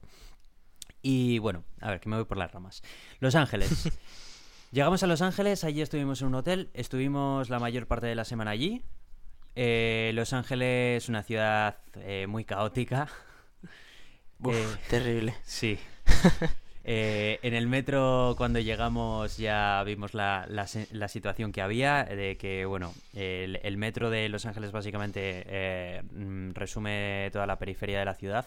Eh, el metro no se mueve por la ciudad, por el centro, entonces, bueno, pues los sitios en los que ves en el metro son zonas periféricas, todas muy GTA, muy Gran Theft Auto. Había, Sí, la verdad es que a mí me bandas. recordaba muchísimo a, a GTA, muchísimas bandas. Eh, de hecho, eh, según llegamos nosotros con todo el jet lag y vimos a, y vimos cómo te- detenían a, a un señor, luego también cómo nos venían unos saltando por ahí, bueno. Y, e incluso en el metro un, un tipo que, que sacó una navaja importante, de un tamaño importante y empezó a juguetear con ella. Sí, sí, que se empezó Sí, a mover sí. toda la gente de vagón y nosotros ahí Sí, flipando, acabábamos de llegar con la pila de horas de viaje encima y ya con la fiesta, ¿no? Así que sí, la verdad que, bueno, la entrada fue alucinante. Entonces, bueno, conseguimos llegar a nuestro hotel, ya estaba anocheciendo y, bueno, nuestro hotel estaba bastante bien, la verdad, estaba en una zona más o menos céntrica, pero bueno, como ya al día siguiente cogíamos la furgoneta para movernos a los sitios a los que íbamos a ir, pues bueno, nos importaba poco. No volvimos a, toma- a tocar, por suerte, el metro hasta, hasta nuestra ida. Y... Y bueno, eso fue lo que fue nuestra llegada, ¿no? A partir de ahí, bueno, pues en Los Ángeles eh, eh, algo reseñable, pues eh, fuimos a visitar el California Science Center. A Iván le gustó mucho. Sin duda, me gustó. Había, o sea, había una exposición, eh, aparte de temas espaciales, que bueno, ya sabéis que estoy como una puñetera cabra con el tema espacial, eh, estaba el propio Endeavour, el, tra- el transbordador Endeavour entero, o sea, tal cual, el oficial real, que viajó al espacio ese, y lo teníamos apenas a un metro y, y podíamos verlo y, y veíamos todos los motores, todas las placas y todo. Una pasada, una sí, pasada. sí, sí. La verdad es que estabas al lado y te sentías como una hormiga y pensar que ese aparato había subido al espacio, en fin, era, era, era alucinante. Eh, y bueno, todo lo que tenía también el California Science Center era, estaba muy bien. Y, y, muy interesante. Ya que estuvimos allí en tierras de Hollywood, evidentemente aprovechamos a ir a ver el Paseo de la Fama en el que estaban eh, por el suelo pues un montón de todas las estrellas de cine, de, de, de música, de todo, muchísima gente. Aquello estaba súper petado de sí, gente. estaba abarrotado totalmente. Sí, tuvimos que aparcar la furgoneta todo en parkings privados, porque, bueno, parkings privados, pero públicos realmente, pero es que en la calle era súper complicado de aparcar y además un aparato sí. como el que llevábamos. Aprovechamos también a visitar los Universal Studios eh, de Hollywood. Mm, y sinceramente me pareció genial, o sea, fue un sitio estupendo y, y cada céntimo que pagamos por entrar ahí, vamos, lo, lo valía, ¿eh? nos lo pasamos muy bien. Estuvimos el día entero. Y efectivamente pasamos un día entero en los, en los, estudios Universal y pudimos ver todos los estudios y, y todo por un, en un recorrido guiado y la verdad es que era, era una pasada, muy bonito. Pude ver el auténtico DeLorean. y no solo eso, pudimos ver el, el, edificio donde caía el rayo de... De, de Regreso al futuro. futuro. Sí, señor. Madre mía. Qué pasada. Fue, fue y, increíble. Y sí, sí, o sea, fue, fue increíble. Y, y vimos también eh, coches, etcétera, de Jurassic Park.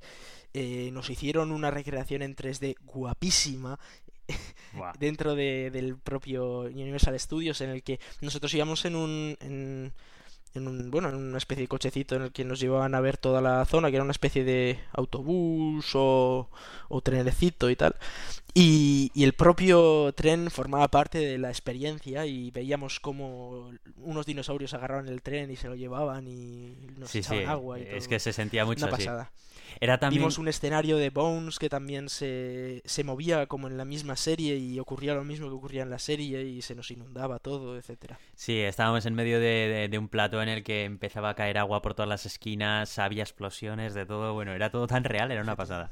Estuvimos también sí, en sí. la atracción de Transformers, que bueno, yo creo que es la mejor simulación de realidad virtual que he tenido en mi vida. O sea, la verdad es que estaba muy bien, sí, sí. Era, una, era una atracción en la que... Aunque está... había una cola brutal, ¿eh? También he de decir. Sí, sí, sí, pero vamos, que si vais merece la pena esperar la cola, ¿eh? O sea, es el mejor sí. simulador que hayáis visto. Te zarandean, te hacen sentir el calor de las explosiones que estás viendo, el frío, el agua. O sea, bueno, es que es como si estuvieses allí. O sea, bueno, fue, sí. fue una pasada. Bueno, pues bueno, muchas cosas más vimos en, en, Universal, pero es que tampoco, tampoco podemos entrar mucho más en detalle en todas ellas, pues si nos haría esto larguísimo. Ya llevamos una hora, así que bueno, voy a procurar sí, centrarme yo, yo un poco en los que, puntos. que nos lo pasamos genial, o sea, mereció muchísimo la pena y, y el sitio era una, una barbaridad. Vimos, sí. o sea, en Los Ángeles también estuvimos en la zona de Santa Mónica eh, y, eso y todo eso que también fue muy bonito. Y que de noche también tenía un colorido estupendo y visitamos una, una esta de arcades y tal, un, un arcade que, está, que había cositas muy chulas, aunque algunas no funcionaban, pero bueno, estaba muy bien. El caso es que el ambiente de Santa Mónica era una pasada, ¿eh? O sea, era el, sí, sí. el, típico muelle que siempre se ve en las películas, series y demás, al lado de la playa, que por cierto, nos bañamos en la playa. ¿Eh? Efectivamente, y nos bañamos en el Océano Pacífico. Efectivamente, ¿eh? con, la, con la caída del sol, además, porque aquello fue una pasada. Era una muy bonito, era muy bonito, sí. Ver la puesta de sol en Santa Mónica fue muy bonito. Yo creo que no se me olvidará en la vida, o sea, el bañarnos no, allí, no. Con, bueno, fue, fue, fue una pasada. Eh, y bueno, pudimos aprovechar a estar justo en Santa Mónica cuando se empezaba a anochecer y cuando el muelle de Santa Mónica empezaba a cobrar vida, ¿no? Y estaba, pues veías a gente ahí tocando la guitarra, un montón de gente, pues ahí, pues en puestos de comida rápida que había, eh, salas de arcade que estuvimos ahí dándole caña en arcade y demás. Sí, sí. Fue, fue increíble. Sí. Y bueno, respecto al clima nos hizo muy bueno. O sea, ahí era... Sí, mucho calor diría yo para mi gusto. Pero bueno. Bueno, yo también es que estoy acostumbrado a menos 10, entonces... sí, sí, sí. Hombre, hacía mucho calor, pero era... Bueno, no hacía mucho calor, hacía calor, pero se estaba bien, yo creo. Sí, hombre, era comparando con luego cuando estuvimos en el desierto del Colorado en Las Vegas, eh, era más soportable en Los Ángeles. Sí, sí, sí, sí. Bueno, eh, pues vamos a, vamos a irnos moviendo un poco. De, de Los Ángeles, eh, eh, nuestra siguiente parada era Las Vegas. En Las Vegas íbamos a estar el fin de semana y vamos a estar pues dos días, dos días así creo, ¿no?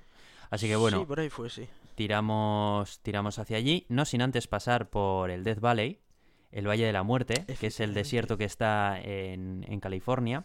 Dicen que ahí se registran las temperaturas más altas de todo el continente. No sé si creérmelo, Sí, pero de es hecho, cuando dicen. nosotros, cuando nosotros estuvimos estábamos a 41 grados, 42 grados, me suena. A la sombra, eh, ojo, al sol fácilmente de 60 grados alcanzaríamos. Pero se llegan a alcanzar máximas de casi 50 grados a la sombra, o sea que... Sí, sí, o sea, y... Bueno, espera, lo estamos contando mal. Realmente Death Valley lo fuimos a visitar eh, cuando nos fuimos de Las Vegas. ¿Sí? Sí, sí. Probablemente, sí. A Las Vegas fuimos Sí, directos. antes de, antes de Yosemite. Eso es, eso es. Hicimos noche en que, vas a- Vale, que vale, paramos vale. en Bishop, sí, la noche. Vamos a Sí, rebobinar un poco. Sali- Eso es.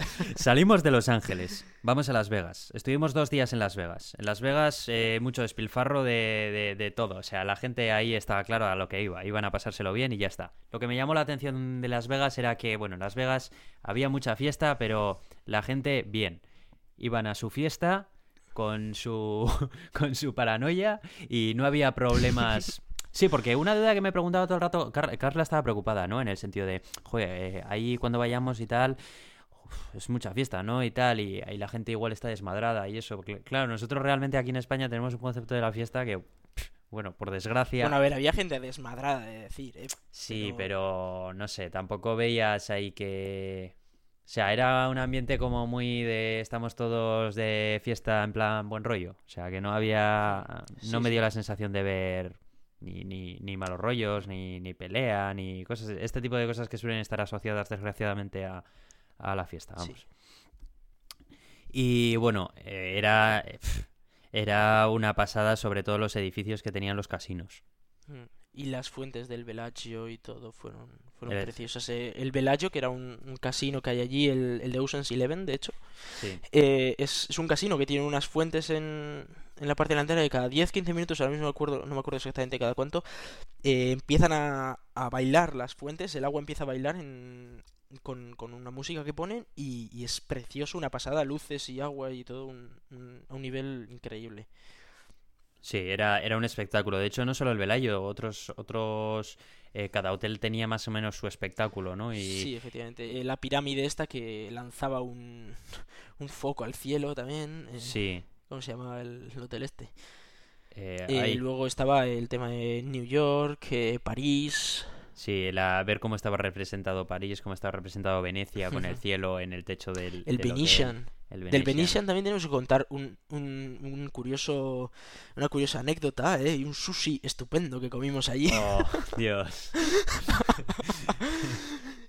No, eso no se me va a olvidar en la vida. Nunca he pagado tanto por una comida y encima no me gustó demasiado. Madre mía. Fuimos eh, echaron recomendados. mucho wasabi. Sí, sí, sí, Sí. Fuimos recomendados por la guía a un restaurante que había dentro del Venetian de sushi, eh, que supuestamente era, no digamos muy barato, pero tampoco muy caro, ¿no? Y el caso es que, bueno, nosotros le hicimos nuestro pedido de la carta de sushi que tenían allí y, bueno, pues el tío cogió y yo creo que no estaba muy por la labor por entendernos, porque nos vino una segunda vez, ¿te acuerdas? Ah, ¿qué, Sí, qué habéis pedido y tal? Y bueno, le enseñamos las dos veces en el móvil lo que habíamos pedido. Y bueno, el Sí. tío empezó a hablar muy rápido.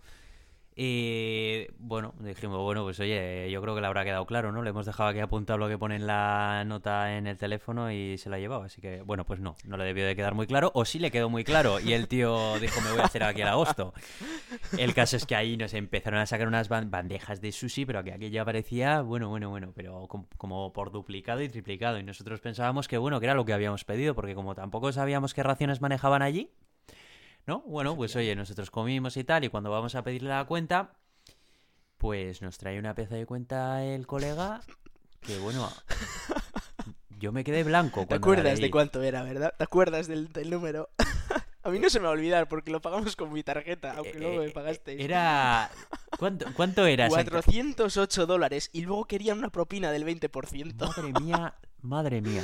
Claro, ¿qué pasa? Que hay las propinas eh, son obligatorias porque eh, los propios sueldos que tienen los camareros, el servicio, es, es, eh, es muy reducido. Entonces, el tema de la propina, más que una propina como nosotros la conocemos, es una, es una tasa, es el servicio realmente lo que pagas, ¿no? Entonces, el servicio, tú puedes pagar desde un 15% a un 20% en función de si estás bastante cómodo con lo que con el servicio que se te han dado o no. Pero como mínimo un 15% no te libra nadie. Claro, ¿qué pasa? Que un 15% de ese dineral era otro dineral. Sí, O sea, era una, una cena en España, eran 60 Era lo pavos, por era lo lo que menos. esperábamos pagar nosotros, solo el 15%. Claro. Claro, claro. Entonces, bueno, eh, bueno, nosotros dijimos, bueno, pues se paga esto de bote y tal, no nos queda más remedio, no nos vamos a ir sin pagar. Y bueno, cuando volvió el amigo aquí con, con la tarjeta y el ticket y a ver cuánto queríamos pagar de un 15 a un 20% de propina, nos miramos entre todos y en cuanto se Sí, dio media vuelta... un 0.0 y hicimos un simpa de la propina. Así. Salimos corriendo allí como si no hubiese un mañana, madre mía. Qué vergüenza. Pero es que aquello era... Yo he de eh, decir que nunca, nunca había hecho un simpa de una propina, tío. Vamos, es que fue vergonzoso, ¿eh? De verdad. O sea, un montón de dinero. Buah. Pues sí, la verdad. Vaya, vaya palo, vaya palo. En fin. Bueno, el sushi tampoco era nada del otro jueves realmente, pero bueno, sin más. No, a mí no, no me pareció muy así. Bueno, pues eh, así a, a líneas generales, Las Vegas, pues muy, muy impresionante todo, muy cartón piedra. También se veía que, bueno, pues que aquello era una ciudad para impresionar. Y yo creo que los dos días que estuvimos allí fueron suficientes, ¿no? Eh, sí, y de hecho estuvo muy bien también el poder visitar el, el cañón del Colorado, que era bestial, muy Ah, bonito claro. y muy grande, impresionante. Y también estuvimos en la presa Hoover, Sí, sí. que también, bueno, es, es otro espectáculo allí. Sí, sí, la sí. verdad es que eh, muy... ¿A cuánto estaba más o menos? A unas cuatro horas en autobús de, de, de Las Vegas, la presa Hoover y el cañón, si no me equivoco, ¿no? Mm, yo creo que estaba menos, ¿eh? ¿Menos? No, no sé, no te sabría decir ahora. Tres horas o Igual sí, igual 3-4 horas, sí, puede ser, sí.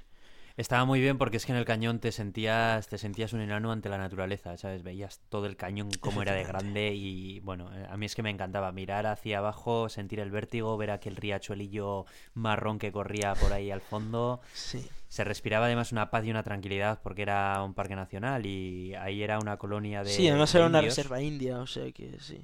Sí, sí. Y ahí eran los dueños y amos, los indios realmente, o sea... Y, y Mm. era una pasada, la paz que se respiraba en aquel lugar. Eh, bueno, una vez que dejamos Las Vegas, eh, ya sí, ahora sí. Íbamos a hacer una noche en Bishop, que es un pueblecito que estaba según salíamos de- del Death Valley, que es el desierto de la el Valle de la Muerte, que antes hemos hablado. Y de, desde Bishop, que era justo a la salida del desierto, empezábamos, eh, seguíamos hacia, eh, atravesábamos el Parque Nacional también de Yosemite y del Parque Nacional Yosemite ya llegábamos a nuestra casa en San Francisco, que habíamos alquilado una casa en San Francisco, ¿no? Entonces, bueno, la- el primer día, según salimos de Las Vegas, atravesamos todo el desierto de la muerte. Eh, no me extraña que lo llamen así, porque el calor que hacía allí era... Sí, bueno, es aquello era insoportable. Las salinas aquellas que estaban debajo del nivel del mar, que aquello era un caldero, bueno, bueno, bueno, Dios mío. Eh, hicimos, nosotros nos íbamos en nuestra furgoneta, claro, íbamos cargado de, de botellas de agua hasta arriba y llevábamos también nuestra propia, nuestra propia comida y demás. Había... y era- decir que el agua no es que sobrara precisamente, o sea, tuvimos suficiente, pero Ya. Sí, sí, tuvimos suficiente, pero sí, claro, es que hay... eh, todas las- nuestras recomendaciones antes de llegar fueron todo el rato de que comprad mogollón de agua, porque aunque no notes que te estás deshidratando, estás en medio del desierto, es que ahí te deshidratas quieras o no Sí. quieras. te deshidratas y no te das cuenta, ¿eh? Es, es así, o sea, tú estás normal, pero de repente te puede dar un mareo y te caes y dices, ostras, ¿qué te, ha- qué te ha pasado? Es que te has deshidratado y ni te has enterado, pero te has deshidratado Sí, sí. y te puede pasar. El, bueno, era un desierto que era, era considerado parque nacional, por lo tanto solamente había una carretera que lo atravesaba. Y eh, los principales puntos de interés eh, estaban, pues según entrábamos a, lo que es del Death Valley, entonces poco después de entrar ya pudimos parar en los determinados puntos que había para ver. Había unas zonas que eran muy bonitas, el Dante's View, por ejemplo, que, que es una zona Hmm. alta eh, desde la cual puedes ver toda la llanura del Sí, desierto. además había mucho contraste porque esa era una zona que estaba a unos 1800 metros, me suena, y en cambio tenías justo debajo una zona que estaba a 60 metros bajo el nivel del mar, lo que era muy, muy curioso y veías ahí todo, toda la bajada con todas las salinas en todo el valle y quedaba muy chulo. Sí, sí, sí, era una pasada. Y además que hacía un poco más de fresquito, aprovechamos a comer y seguimos con nuestro camino. Bueno, durante el resto del Mucho más- un camino... poco más de fresquito que estamos hablando de 30 grados, así que tampoco creas que... Claro, claro. Sí, sí, sí. Durante el resto del camino, eh, bueno, llegamos hasta, hasta Bishop, a, a Bishop llegamos a final de- del día. Todo nuestro día fue a través de carreteras eh, larguísimas que se perdían en el horizonte del de, Death Valley. Ahí no había cobertura de teléfono móvil, no había calles ni gente por ahí, era el desierto puro y duro. atravesamos puertos de montaña, eh, nos cruzábamos con muy poquitos coches. En aquel momento, si hubiésemos tenido una avería con la furgoneta, hubiésemos tenido que esperar allí como hubiésemos podido a alguien que pasase con el coche que recogiese nuestro aviso. igual llamadas de emergencia podríamos llegar a hacer, no estoy seguro. Pues no estoy seguro, pero era muy limitada la asistencia que teníamos allí. Sí. Y solamente había una gasolinera en medio y cobraban un ojo de la cara. Así que todas las advertencias eran de que, vayamos con el depósito lleno. Bueno, por suerte, según terminamos el, eh, según salimos del desierto, encontramos un pequeño pueblito en el que había una gasolinera. Aprovechamos a un poco a descansar porque, bueno, fue una matada a conducir. Mm conducir con un sol de espanto que entraba, pues, teníamos aire acondicionado, pero aún así el sol que te entra por la ventana, la carretera que es monótona, es todo el rato hacia adelante, no hay nada, tal, y bueno. Es una experiencia, también es bonito verlo y pasar la experiencia, pero bueno, no deja de ser lo que es, un desierto. Sí. Bueno, eh, echamos un poco de gasoil ahí y llegamos a Bishop. En Bishop no, había mucho que contar, salvo que es un pueblecito muy chiquitín, que está a la salida del Death Valley y justo a la entrada del Yosemite. Es un sitio que ya no es desértico. La curiosidad, sí, la curiosidad de nuestro hotel eh, era que había un cartel en la entrada que decía que eh, estaba sentado sobre suelos que podrían producir cáncer algo totalmente normal. Sí, no sí. Sé, yo me quedé sorprendido realmente cuando vi el cartel en la puerta. Era debido a una ordenanza, por lo visto, una ley que tiene en el estado de California de que cualquier eh, material de construcción que pueda producir efectos cancerígenos como plomo y cosas así tiene que llevar esa, ese cartel. Lo que pasa que, claro, lees el cartel y te quedas alucinado, ¿no? Suena como demasiado fuerte para lo que es. Ah, eh, también suena muy fuerte la, sirena con la que nos despertaron al día siguiente, porque todo esto pasó justo en la temporada del verano en el que, bueno, pues eh, eh, se dio un, pequeño seísmo en la zona de California. No fue tan pequeño, fue en, el Valle de Napa, me suena, y fue el mayor terremoto desde aquel terremoto de hace un montón de años. Eh, que hubo un montón de muertos. Pasa que esta vez obviamente están más preparados y no pasó nada, pero fue un terremoto bastante fuerte. Sí, bueno... Y eso no, eh, no solo la alarma, o sea que, hay que estábamos a 200 kilómetros. Claro, claro, es que hay que decir que nosotros estábamos a 200 kilómetros, entonces, bueno, declararon el estado de alerta en toda California y en todos los pueblos que tenían sirena, pues bueno, sonó la típica sirena que suena cuando hay un ataque nuclear. Sí, nosotros nos asustamos en plan, oh Dios mío, nos atacan los, los soviéticos o algo, ¿qué pasa? Sí, sí, casualidad que es que además eh, teníamos puesto el despertador más o menos a la misma hora, creo que eran las 7 o la... No, no, las 8, sí, era muy no sé, ya no me acuerdo. despertador. Sí, sí, sí, pero vamos, es que era... 8, sí, una cosa así, sí, a esas horas, sí, sí. En fin, así que nada, fue, fue la anécdota del día. Eh, nos levantamos y de la misma cogimos la furgoneta, hicimos las maletas y nos fuimos a, dirección San Francisco atravesando Yosemite. Según salimos de Bishop entramos en Yosemite, atravesamos el Parque Nacional de punta a punta eh, Yosemite, bueno, no tenía nada que ver con el con, Death Valley, que era el parque nacional que habíamos pasado antes. Este no era desértico, todo lo contrario, era una zona muy montañosa con mucha piedra caliza, mucho bosque. estábamos casi a 3.000 metros de altura o por ahí, o sea que era muy bonito y a mucha altura. Sí, sí, mucho arroyo, además, mucho río. Era una zona de esparcimiento, se veía muchas familias que iban ahí a pasar una temporada, eh, te podías alquilar ahí un bungalow y estaba muy bien pensado pues para pasarte una temporada de retirada espiritual, casi casi, ¿no? Que estabas ahí, te alquilaban la caña. Y era y era un sitio estupendo para hacer eso porque realmente era muy muy bonito el riachuelillos y tal con agua clarísima de la que yo bebí y estaba genial todo eh, lagos increíbles, con, con vistas estupendas. Bueno, una pasada. Ya, ya, te digo, el, el, agua era potable, es verdad. Apenas había contaminación allí y la verdad que notabas que estabas es que estabas en medio de la naturaleza y era, Estás en otro mundo, o sea, era, era, una pasada. Sí, sí, justo habiendo estado en Los Ángeles, Las Vegas, Death Valley y luego en San Francisco, e, ese era otro mundo. Era una zona, un parque natural precioso. Sí, sí, la verdad es que bueno, fue increíble. Bueno, eh, atravesamos entonces Yosemite, estuvimos eh, media mañana allí por Yosemite, bueno, comimos en Yosemite también un bocadillo en, una zona... había osos? Sí, sí, había osos. Y luego unos cuervos que se quedaron con nuestras sobras, con lo poco que dejamos, y es que dejamos... ya te digo. Como curiosidad, había, había papeleras que estaban cerradas. eh, estaban cerradas dentro de, de un armatroste de, de metal para que los osos no, no, no se comiesen la basura y demás, ¿no? Porque claro, ahí los osos en cuanto Claro, comida... alguna amiguita siempre se te queda y ahí venían los cuervos. Claro, claro. Así que, bueno.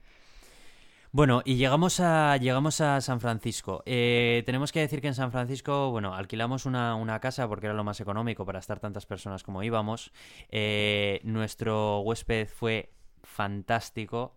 Eh, tenemos que decir que la casa la pillamos a través del servicio de Airbnb. Esto no es por hacerle publicidad gratuita al servicio, pero es que la verdad nos solucionó la papeleta de una manera que ningún hotel habría podido. Eh, es un servicio que mediante el cual tú puedes alquilar casas de particulares em, por días y está muy bien pensado porque te el, dinero lo, lo gestiona Airbnb. Entonces tú pagas el importe total, pero estás tranquilo porque el, el huésped no va a recibir el dinero hasta que tú ya estés un día más en esa casa, ¿no? Entonces es bastante seguro y recomendable usar. Nuestro huésped en concreto era eh, mm, era un chico que, vivía allí, muy majo, que vivía justo debajo nuestro en la casa. Era una casa muy típica de San Francisco, estas típicas de madera. Tenía mm, dos, dos pisos. Teníamos nuestra propia barbacoa, eh, la sala era genial, teníamos, eh, teníamos hasta un Roku en la televisión, conexión a internet, las habitaciones estaban súper limpias. Fue una pasada la casa. Teníamos un Nest. Sí, es verdad, es verdad. Teníamos ahí un Nest. Es el termostato este hecho por ex trabajadores de Apple y Google, que la- la verdad que se nota. Se nota que estás en tierras tecnológicas allí. Sí, sí. Y bueno, o sea, el, el sitio era estupendo. Podíamos ver todo el downtown, todo el centro de, de San Francisco desde, desde la terraza, que era espectacular, ciertamente. Sí, sí. Y bueno, eh, aquí teníamos dos cosas para ver principalmente, la zona de Silicon Valley y San Francisco en sí. San Francisco en sí eh, nos gustó mucho, nos pareció una ciudad que tenía mogollón de cosas, de muchos contrastes. Eh, eh, eh, bueno, y ni que decir tiene que visitemos los principales sitios frikis, ¿no? Como el Moscone Center, donde organizan tanto Apple como Google ahí las conferencias el Yerbabuena Center, visitamos también el barrio japonés, el barrio chino. Bueno, este, eh, estuvimos en Alcatraz también. Alcatraz, Por supuesto. bueno, Y que realmente la, el- la visita guiada de Alcatraz era muy chula, ¿eh? Y te enseñaban todo muy bien y aprendías un montón de la historia de la, de la prisión. sí, sí, sí, aprendimos, yo por lo menos aprendí un montón de cosas, de detalles que no sabía de Alcatraz y estar ahí que era- También entiendes por qué no se fugaban y Claro. el fresquito que hacía fuera. Sí, sí, sí, sí. Y estar... do- Porque eso es algo muy curioso también. eh, todo alrededor de San Francisco podía estar a 30 grados, que en San Francisco estaban a 15 o 20. Y nublado, siempre. Sí, eso es, eso es cierto. O sea, tú cruzabas el Golden Gate, que estaba Sausalito al otro lado, y hacía sol. Volvías a cruzar a San Francisco y estaba nublado y hacía frío. Era, era una cosa, un microclima tiene esa ciudad que como yo no he visto en ningún otro sitio. Pues sí. Bueno, eh, habla- hablando de Silicon Valley, bueno, pues nos hicimos dos días. nos hicimos dos días de Silicon Valley. He de decir que tuvimos mucha suerte, sobre todo a la hora de visitar Google. Eh, sí, sin duda alguna. En Google eh, conseguimos que uno de los empleados, gracias a nuestro compañero Adri, que, que por jugar al Ingress sorprendentemente conoció a, a un empleado sí. de Google, con el que hablando y tal, pues se nos presentó allí y nos dejó entrar a la tienda exclusiva para empleados de Google y pudimos comprar un montón de merchandising de Google que solo lo pueden comprar empleados de Google. O sea Sí, que sí, sí. Que al principio no nos dejaban entrar. al principio no nos dejaban entrar porque no íbamos no con Michael. Y, y luego cuando volvimos con Michael nos miró el, el- el dependiente de la tienda como diciendo, "Mm, no vais a poder comprar nada aunque os hayáis colado, ¿eh? Y tal. Y claro, luego apareció el otro y le dijo, no, no, oye, que, que estos van conmigo, ¿sabes? conmigo, efectivamente, sí, sí, sí. Y ahí ya la cosa Y cambió. Muy majo, ¿eh?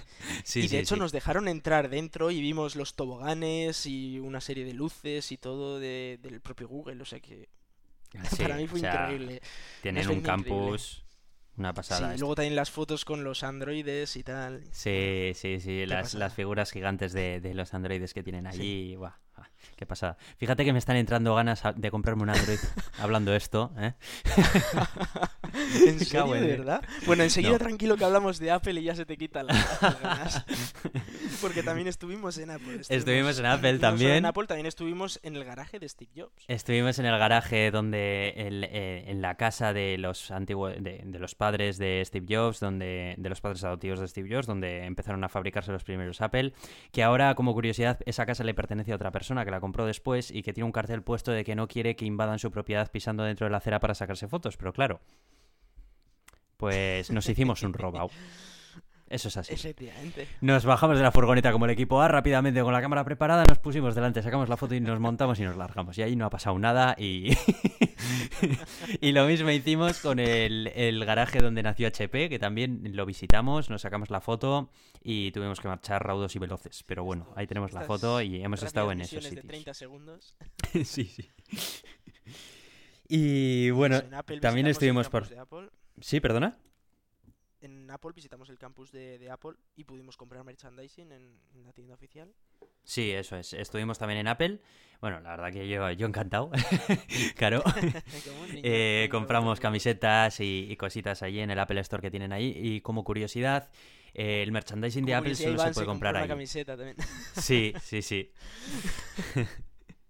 Eh, como curiosidad, es el único sitio donde puedes comprar una camiseta. Eh, es el, una camiseta oficial, claro. A ver, luego te podrás comprar lo que sea, pero la única Apple Store que venden merchandising de la marca per se es, es allí, es en esa. Entonces, bueno, pues es un bonito recuerdo que nos trajimos de allí que, que en ningún otro sitio se puede comprar, ¿no? Alguna taza y, bueno, algunas cositas que nos trajimos de allí.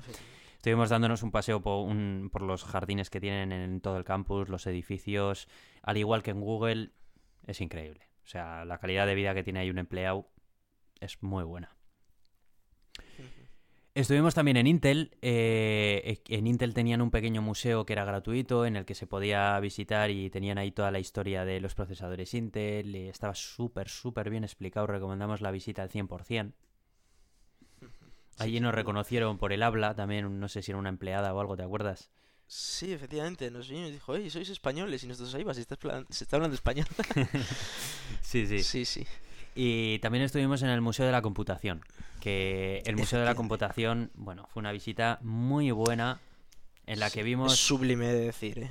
Vimos una unas- máquina Enigma incluso, Sí, una pasada. Tiene unas joyas de ordenadores allí. Toda la historia de la computación es que la tienen ahí, pero con, con equipos auténticos que están Sí, ahí. sí. Yo llegué a ver un disco duro de 5 megas de los grandes, de los que tienen un metro de altura, y estaba funcionando y leyendo y escribiendo y se veía en pantalla lo que leía y escribía. Una pasada. Sí, sí. Además, el- la, la pasión que transmitían los, los chicos que estaban ahí explicándote todo lo que había, eh, te animaba a seguir allí interesándote por todo. Y bueno, yo aprendí bastantes cosas allí.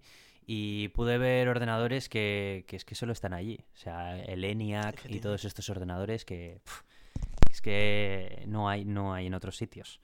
Así que bueno, la, la visita es obligada también si vais por ahí al Computer History Museum. Estuvimos, pasamos también por al lado de Tesla, eh, vimos la fábrica desde fuera y no pudimos entrar mucho, No pero la fábrica no era entrar, sí. como una nave espacial blanca, con el logo de Tesla arriba, tal. Bueno, era súper futurista, era una pasada. Pasamos también de la misma manera por Oracle. eh, estuvimos viendo el campus desde fuera porque tampoco nos permitieron el acceso. Esos rascacielos Facebook famosos. también, un sitio curioso. Sí, en Facebook, que en Facebook... Háblanos de Facebook. ¿Cómo fue nuestra visita a Bueno, Facebook? primero, primero vimos lo- la mano, ¿no? Y nos sacamos ahí la, la típica foto con la mano, que por cierto, qu- quiero resaltar una cosa, es un cartel de Sun Microsystems reciclado. por el otro lado de, de la mano hay Sun Microsystems escrito. No pasa nada, ellos lo ponen ahí y ponen una mano de Facebook y ya es de Facebook. Y luego pues entramos en la zona del campus y queríamos ver a ver hasta dónde se podía acceder hasta que nos vino un policía y nos dijo no podéis estar aquí. Y nos echaron. Sí, sí, sí. Así. Básicamente, oye, ¿vosotros trabajáis aquí? No. ¿Y venís a ver a alguien que trabaja aquí? Pues no. Pues lo siento mucho, pero no podéis pasar del cartel de la entrada, ¿eh? Bueno, Sí, sí. pues, Vuelta pues nada, ¿qué le vamos a hacer? Y bueno, y nos fuimos. Em, así que más, ¿qué más por allí? Mm, ah, estuvimos también en el en el Xerox Park, eh, Efectivamente.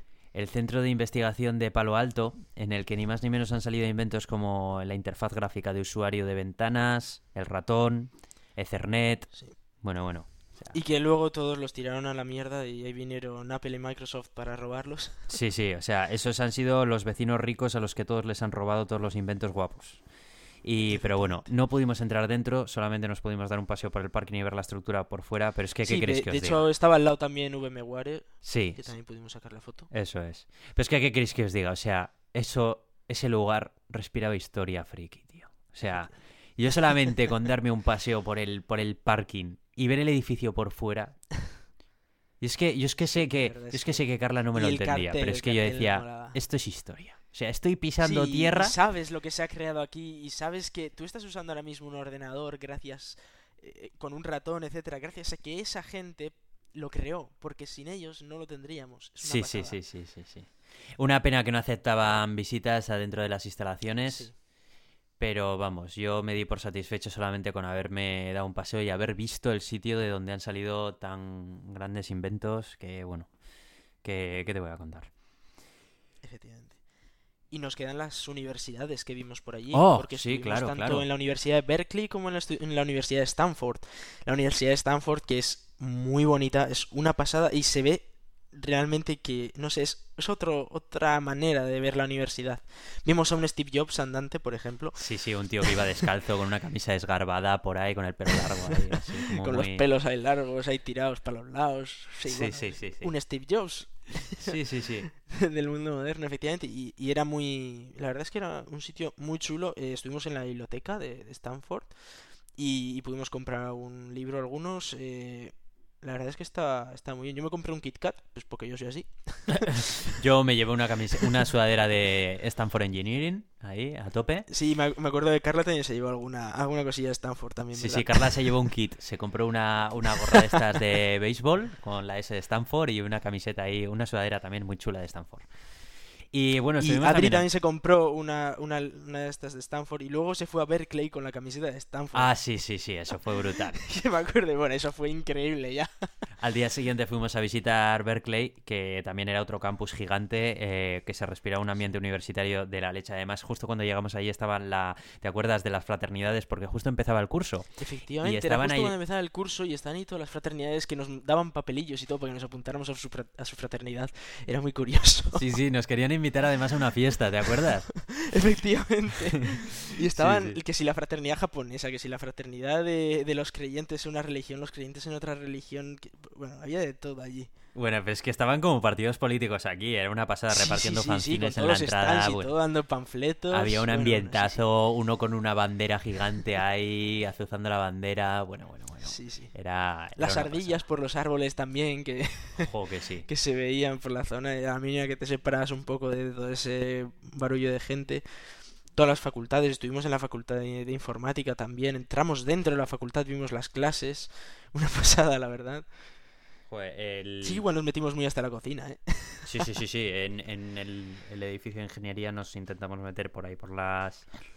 Por las aulas y bueno, estuvimos ahí Y curioseando entramos, y o sea, tal. entramos por la zona. Sí, sí, sí, sí. Y bueno, así en, en líneas generales, en resumiendo mucho, porque tampoco nos queremos extender mucho, pues fueron las cositas que fuimos a visitar. Ah, bueno, y la NASA, claro, que fuimos a visitar el Y NASA, Ames Visitor Center. Center. Eh, que por cierto. ¿Sabes que ahora esa zona la ha alquilado Google, no? ¿Viste la noticia? No fastidies, no tenía ni idea. Sí, sí, sí, hace poco A salió mí una que no me noticia- quiten el Ames, ¿eh?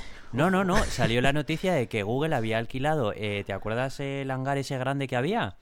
Y la zona El de... que estaba vacío. Sí, sí, sí. eh, y Oh, el, hangar aquel grande que, bueno, que era... Sí, sí, eh, que era, y vamos. aquello eran kilómetros y kilómetros Sí, de- sí, sí, de sí. nada. Pues toda esa zona, hace poco ha salido la, la noticia de que Google la ha alquilado a la NASA. No la puede comprar, pero se la puede, la NASA se, la, se la- le ha alquilado el terreno y, el, y pues todas las instalaciones de allí con idea de que lo puedan utilizar para sus proyectos. ¿Sabes que andaban últimamente con temas de satélites y rollos de estos? Sí, Pues sí, sí, majo. quieren hacer también el tema de los globos estratosféricos para poner internet y todo el rollo. Sí, sí. Y yo cuando vi la foto en, la, en el artículo dije, mira, si he estado yo ahí. O sea, Esa efectivamente, Esa sensación. es la cosa que lo ves y dices, he estado ahí, efectivamente. ese, ese, ese sí, cubículo que sensación hay ahí, quita, ¿eh? yo ahí he estado. bueno, ahí había, vamos a contar un poco que había. Ahí en, era un centro de, eh, que tenía la NASA, que tenían una zona que era privada, era exclusiva para las instalaciones de la NASA, en la que, bueno, pues ahí tenían pues sus pistas de despegue, sus hangares y demás, que ahí no podíamos entrar, pero sí que tenían una zona en la entrada, que era el centro de visitantes, que tenían ahí una exposición... Bueno, de hecho creo, voy a, voy a decir una cosa, allí no hay hangares porque es la zona de, investigación, Ames es... Eh, la sección de investigación. Allí lo que había era todos los complejos de, de laboratorios, etcétera, de investigación que, que tiene Ames. Sí. Y bueno, eh, eh, explica un poco mejor esta parte que sé que te, encantó y que se, te vio que disfrutabas. Sí, bueno, como, como espacio trastornado, pues obviamente esto junto con el tema en, en Los Ángeles del Endeavor y todo que vimos, pues la verdad es que para mí fue la culminación del viaje ya. Eh, aquí tenían, tenían un pequeño, una pequeña tienda de campaña, pero, pero era grandecilla y tal, en el que tenían un simulador de, del transbordador, un simulador en el que podías entrar en un módulo de la estación espacial y verlo por dentro y toquetear los botones y así, pero bastante realista, es decir, estaba muy bien montado. Eh, una bola del mundo en la que iban proyectando diferentes hologramas, luego tenían eh, modelos de túnel de viento, eh, un modelo a escala de, un telescopio que iba en un avión, em, también una, pantalla genial en la que iban explicando y iban dando charlas de, astronautas desde la estación espacial. Y, y bueno, en general una zona muy chula para ver y, y que bueno, eh, a mí me, hice las delicias, claro, con todo lo que me gusta el tema. Y el personal que había allí, bueno, también tenía un entusiasmo por transmitir un poco todo que, lo que era. Y yo recuerdo aquel, aquel chico que estaba allí, que estaba todo el rato eh, preocupado porque nos estuviésemos empapando de lo que estuviésemos ahí viendo, eh, lo que Había una roca lunar también. Sí, sí, es verdad. había un cacho de un cacho de luna. Fue, impresionante. un cacho de luna, ni más ni menos. Ahí está la luna, ¿sabes? Ahí, ahí hemos llegado. Y, y luego les, les, pareció muy curiosa la camiseta que yo me había comprado en el NASA, o sea, en el Science Center de, de, Los Ángeles, que era una camiseta de la NASA que brillaba en la oscuridad. Y la cosa era que dentro de la tienda estaba muy oscuro. Y según entré viniendo el sol, de repente se veía un logo de la NASA en mi camiseta brillante, brillante. es verdad. Y, y, los empleados me dijeron, oye, qué chulo. sí, sí, la verdad es que muy, muy, muy divertido, sí, sí. Ya te digo, nada. Y, y yo disfruto mucho también. Sí, sí, fue. La verdad es que fue una experiencia estupenda. Y a mí, la verdad es que me gustaría volver a hacer un viaje de estos, eh. Yo Hombre, cuenta conmigo, ya sabes. ya, ya sé yo me pongo la mochila. Yo me pongo la mochila. Yo, ya sé dónde quieres ir y me, cuesta decir que no, sinceramente. yo también estoy teniendo que hacer muchos esfuerzos, pero bueno, ya vamos a ver. Vamos a intentar que salga. Y... A ver si nos dan la beca de Erasmus, que esa sería buena también. Sí, sí, sí. Eso es algo curioso. Igual también tendría yo que criticar que aquí lo de la beca de Erasmus, mucho decir beca de Erasmus, pero ni la hemos olido todavía. Ya, bueno, y para lo que es a fin de cuentas, que tampoco es que te solucionen. bueno. hombre, pero sí, sí te ayudas. sí, sí, hombre, claro que te ayuda. Euros, 1.600 euros más luego la beca del gobierno vasco, en teoría. Ah, Aunque esa dicen que llega para el año que viene, si es que llega. Sí. Bueno, pues llevamos una hora y media de podcast. Efectivamente. Había ganas. Uno ¿eh? largo, ¿eh? Pero, eh, eh, es que es verdad también que los viajes han sido estupendos, nos hemos pasado genial. en general, ha sido. Yo creo que ha sido grandes decisiones el, tomar estos viajes y. Y la verdad es que hemos visitado cosas que, que no podríamos visitar de otra manera. Sí, Yo la verdad es que me lo pasé genial con todos los que estuvimos ahí en Estados Unidos. Me lo he pasado genial aquí en Finlandia con toda la gente con la que he estado. Y yo repetiría, sinceramente. Sí, sí. Por supuesto, yo de hecho, opino, de hecho aquí en Finlandia no quiero volver, pero es porque todavía llevo ese, ese arrastre desde Estados Unidos, ¿sabes? Voy, estoy de viaje todavía desde Estados Unidos, entonces para mí es como, no, no quiero que se acabe esto. no, que no, que no, que se te echa de menos, que, que aquí hace falta Razican. Eh, bueno, pues eh, no nos vamos a extender mucho más. Eh, lo único que, bueno, queremos mencionar lo, agradecimos, lo agradecidos que estamos de que, bueno, muchos de, los que nos estáis escuchando, pues no os hayáis desuscrito al final. Sabemos que la periodicidad es importante y, bueno, a partir de ahora, bueno, es que siempre decimos lo mismo realmente, pero bueno, vamos a intentar mantener... Se, intenta, pero es que es verdad que también estando haciendo carreras universitarias y con un montón de proyectos, trabajando también, porque estamos haciendo una carrera y trabajando y tal, es verdad que a veces hace complicado eh, conseguir todos los materiales y todo necesarios para, para hacer un podcast. Pero obviamente eh, sí que es verdad que queremos hablar de temas como Rosetta, Philae, Orion y Que eso va a venir para la siguiente. Por mi ya parte, por, por la tuya también un montón, Android Lollipop, eh, todas estas cosas. Sí. Queremos hablarlo para la siguiente y obviamente son cosas que hay que hablarlas. Sí, sí, sí, sí. Así que bueno, esperamos que este episodio tan diferente en temática a todos los demás pues eh, haya sido del agrado de la mayoría y si no, pues oye, que no pasa nada, que a partir del siguiente vamos a volver a tratar la actualidad científica y tecnológica, que es lo que nos caracteriza. Y bueno, que agradecemos vuestros comentarios en Twitter a arroba el gato de Turín. En la entrada de blog que acompaña este episodio eh, también se pueden hacer comentarios. En iTunes y en iVoox agradeceríamos muchísimo si nos puntuáis, si no, cuesta nada, es simplemente entrar, eh, ponernos unas estrellitas o, ponernos algún comentario. Y porque eso nos ayuda también un poco pues para salir un poco más en portada de cualquiera de estos dos servicios y pues bueno, que oye, que seamos un poco más... eh, un poco más Sí, si al final lo que nosotros queremos es divulgar todo lo que todo lo que cogemos de noticias, etcétera, hacer este condensado para que todo el mundo se entere sin tampoco tener que estar pendiente quizá a diario de, de todas las noticias y más que nada les hacemos un, un resumen. Entonces estaría bien poder llegar a más gente. Claro. Así que bueno, no mucho más. Eh, yo soy Aitor, arroba cronosnhz en Twitter. Y yo soy Iván arroba Razican en Twitter. Muchas gracias y hasta pronto. Hasta pronto.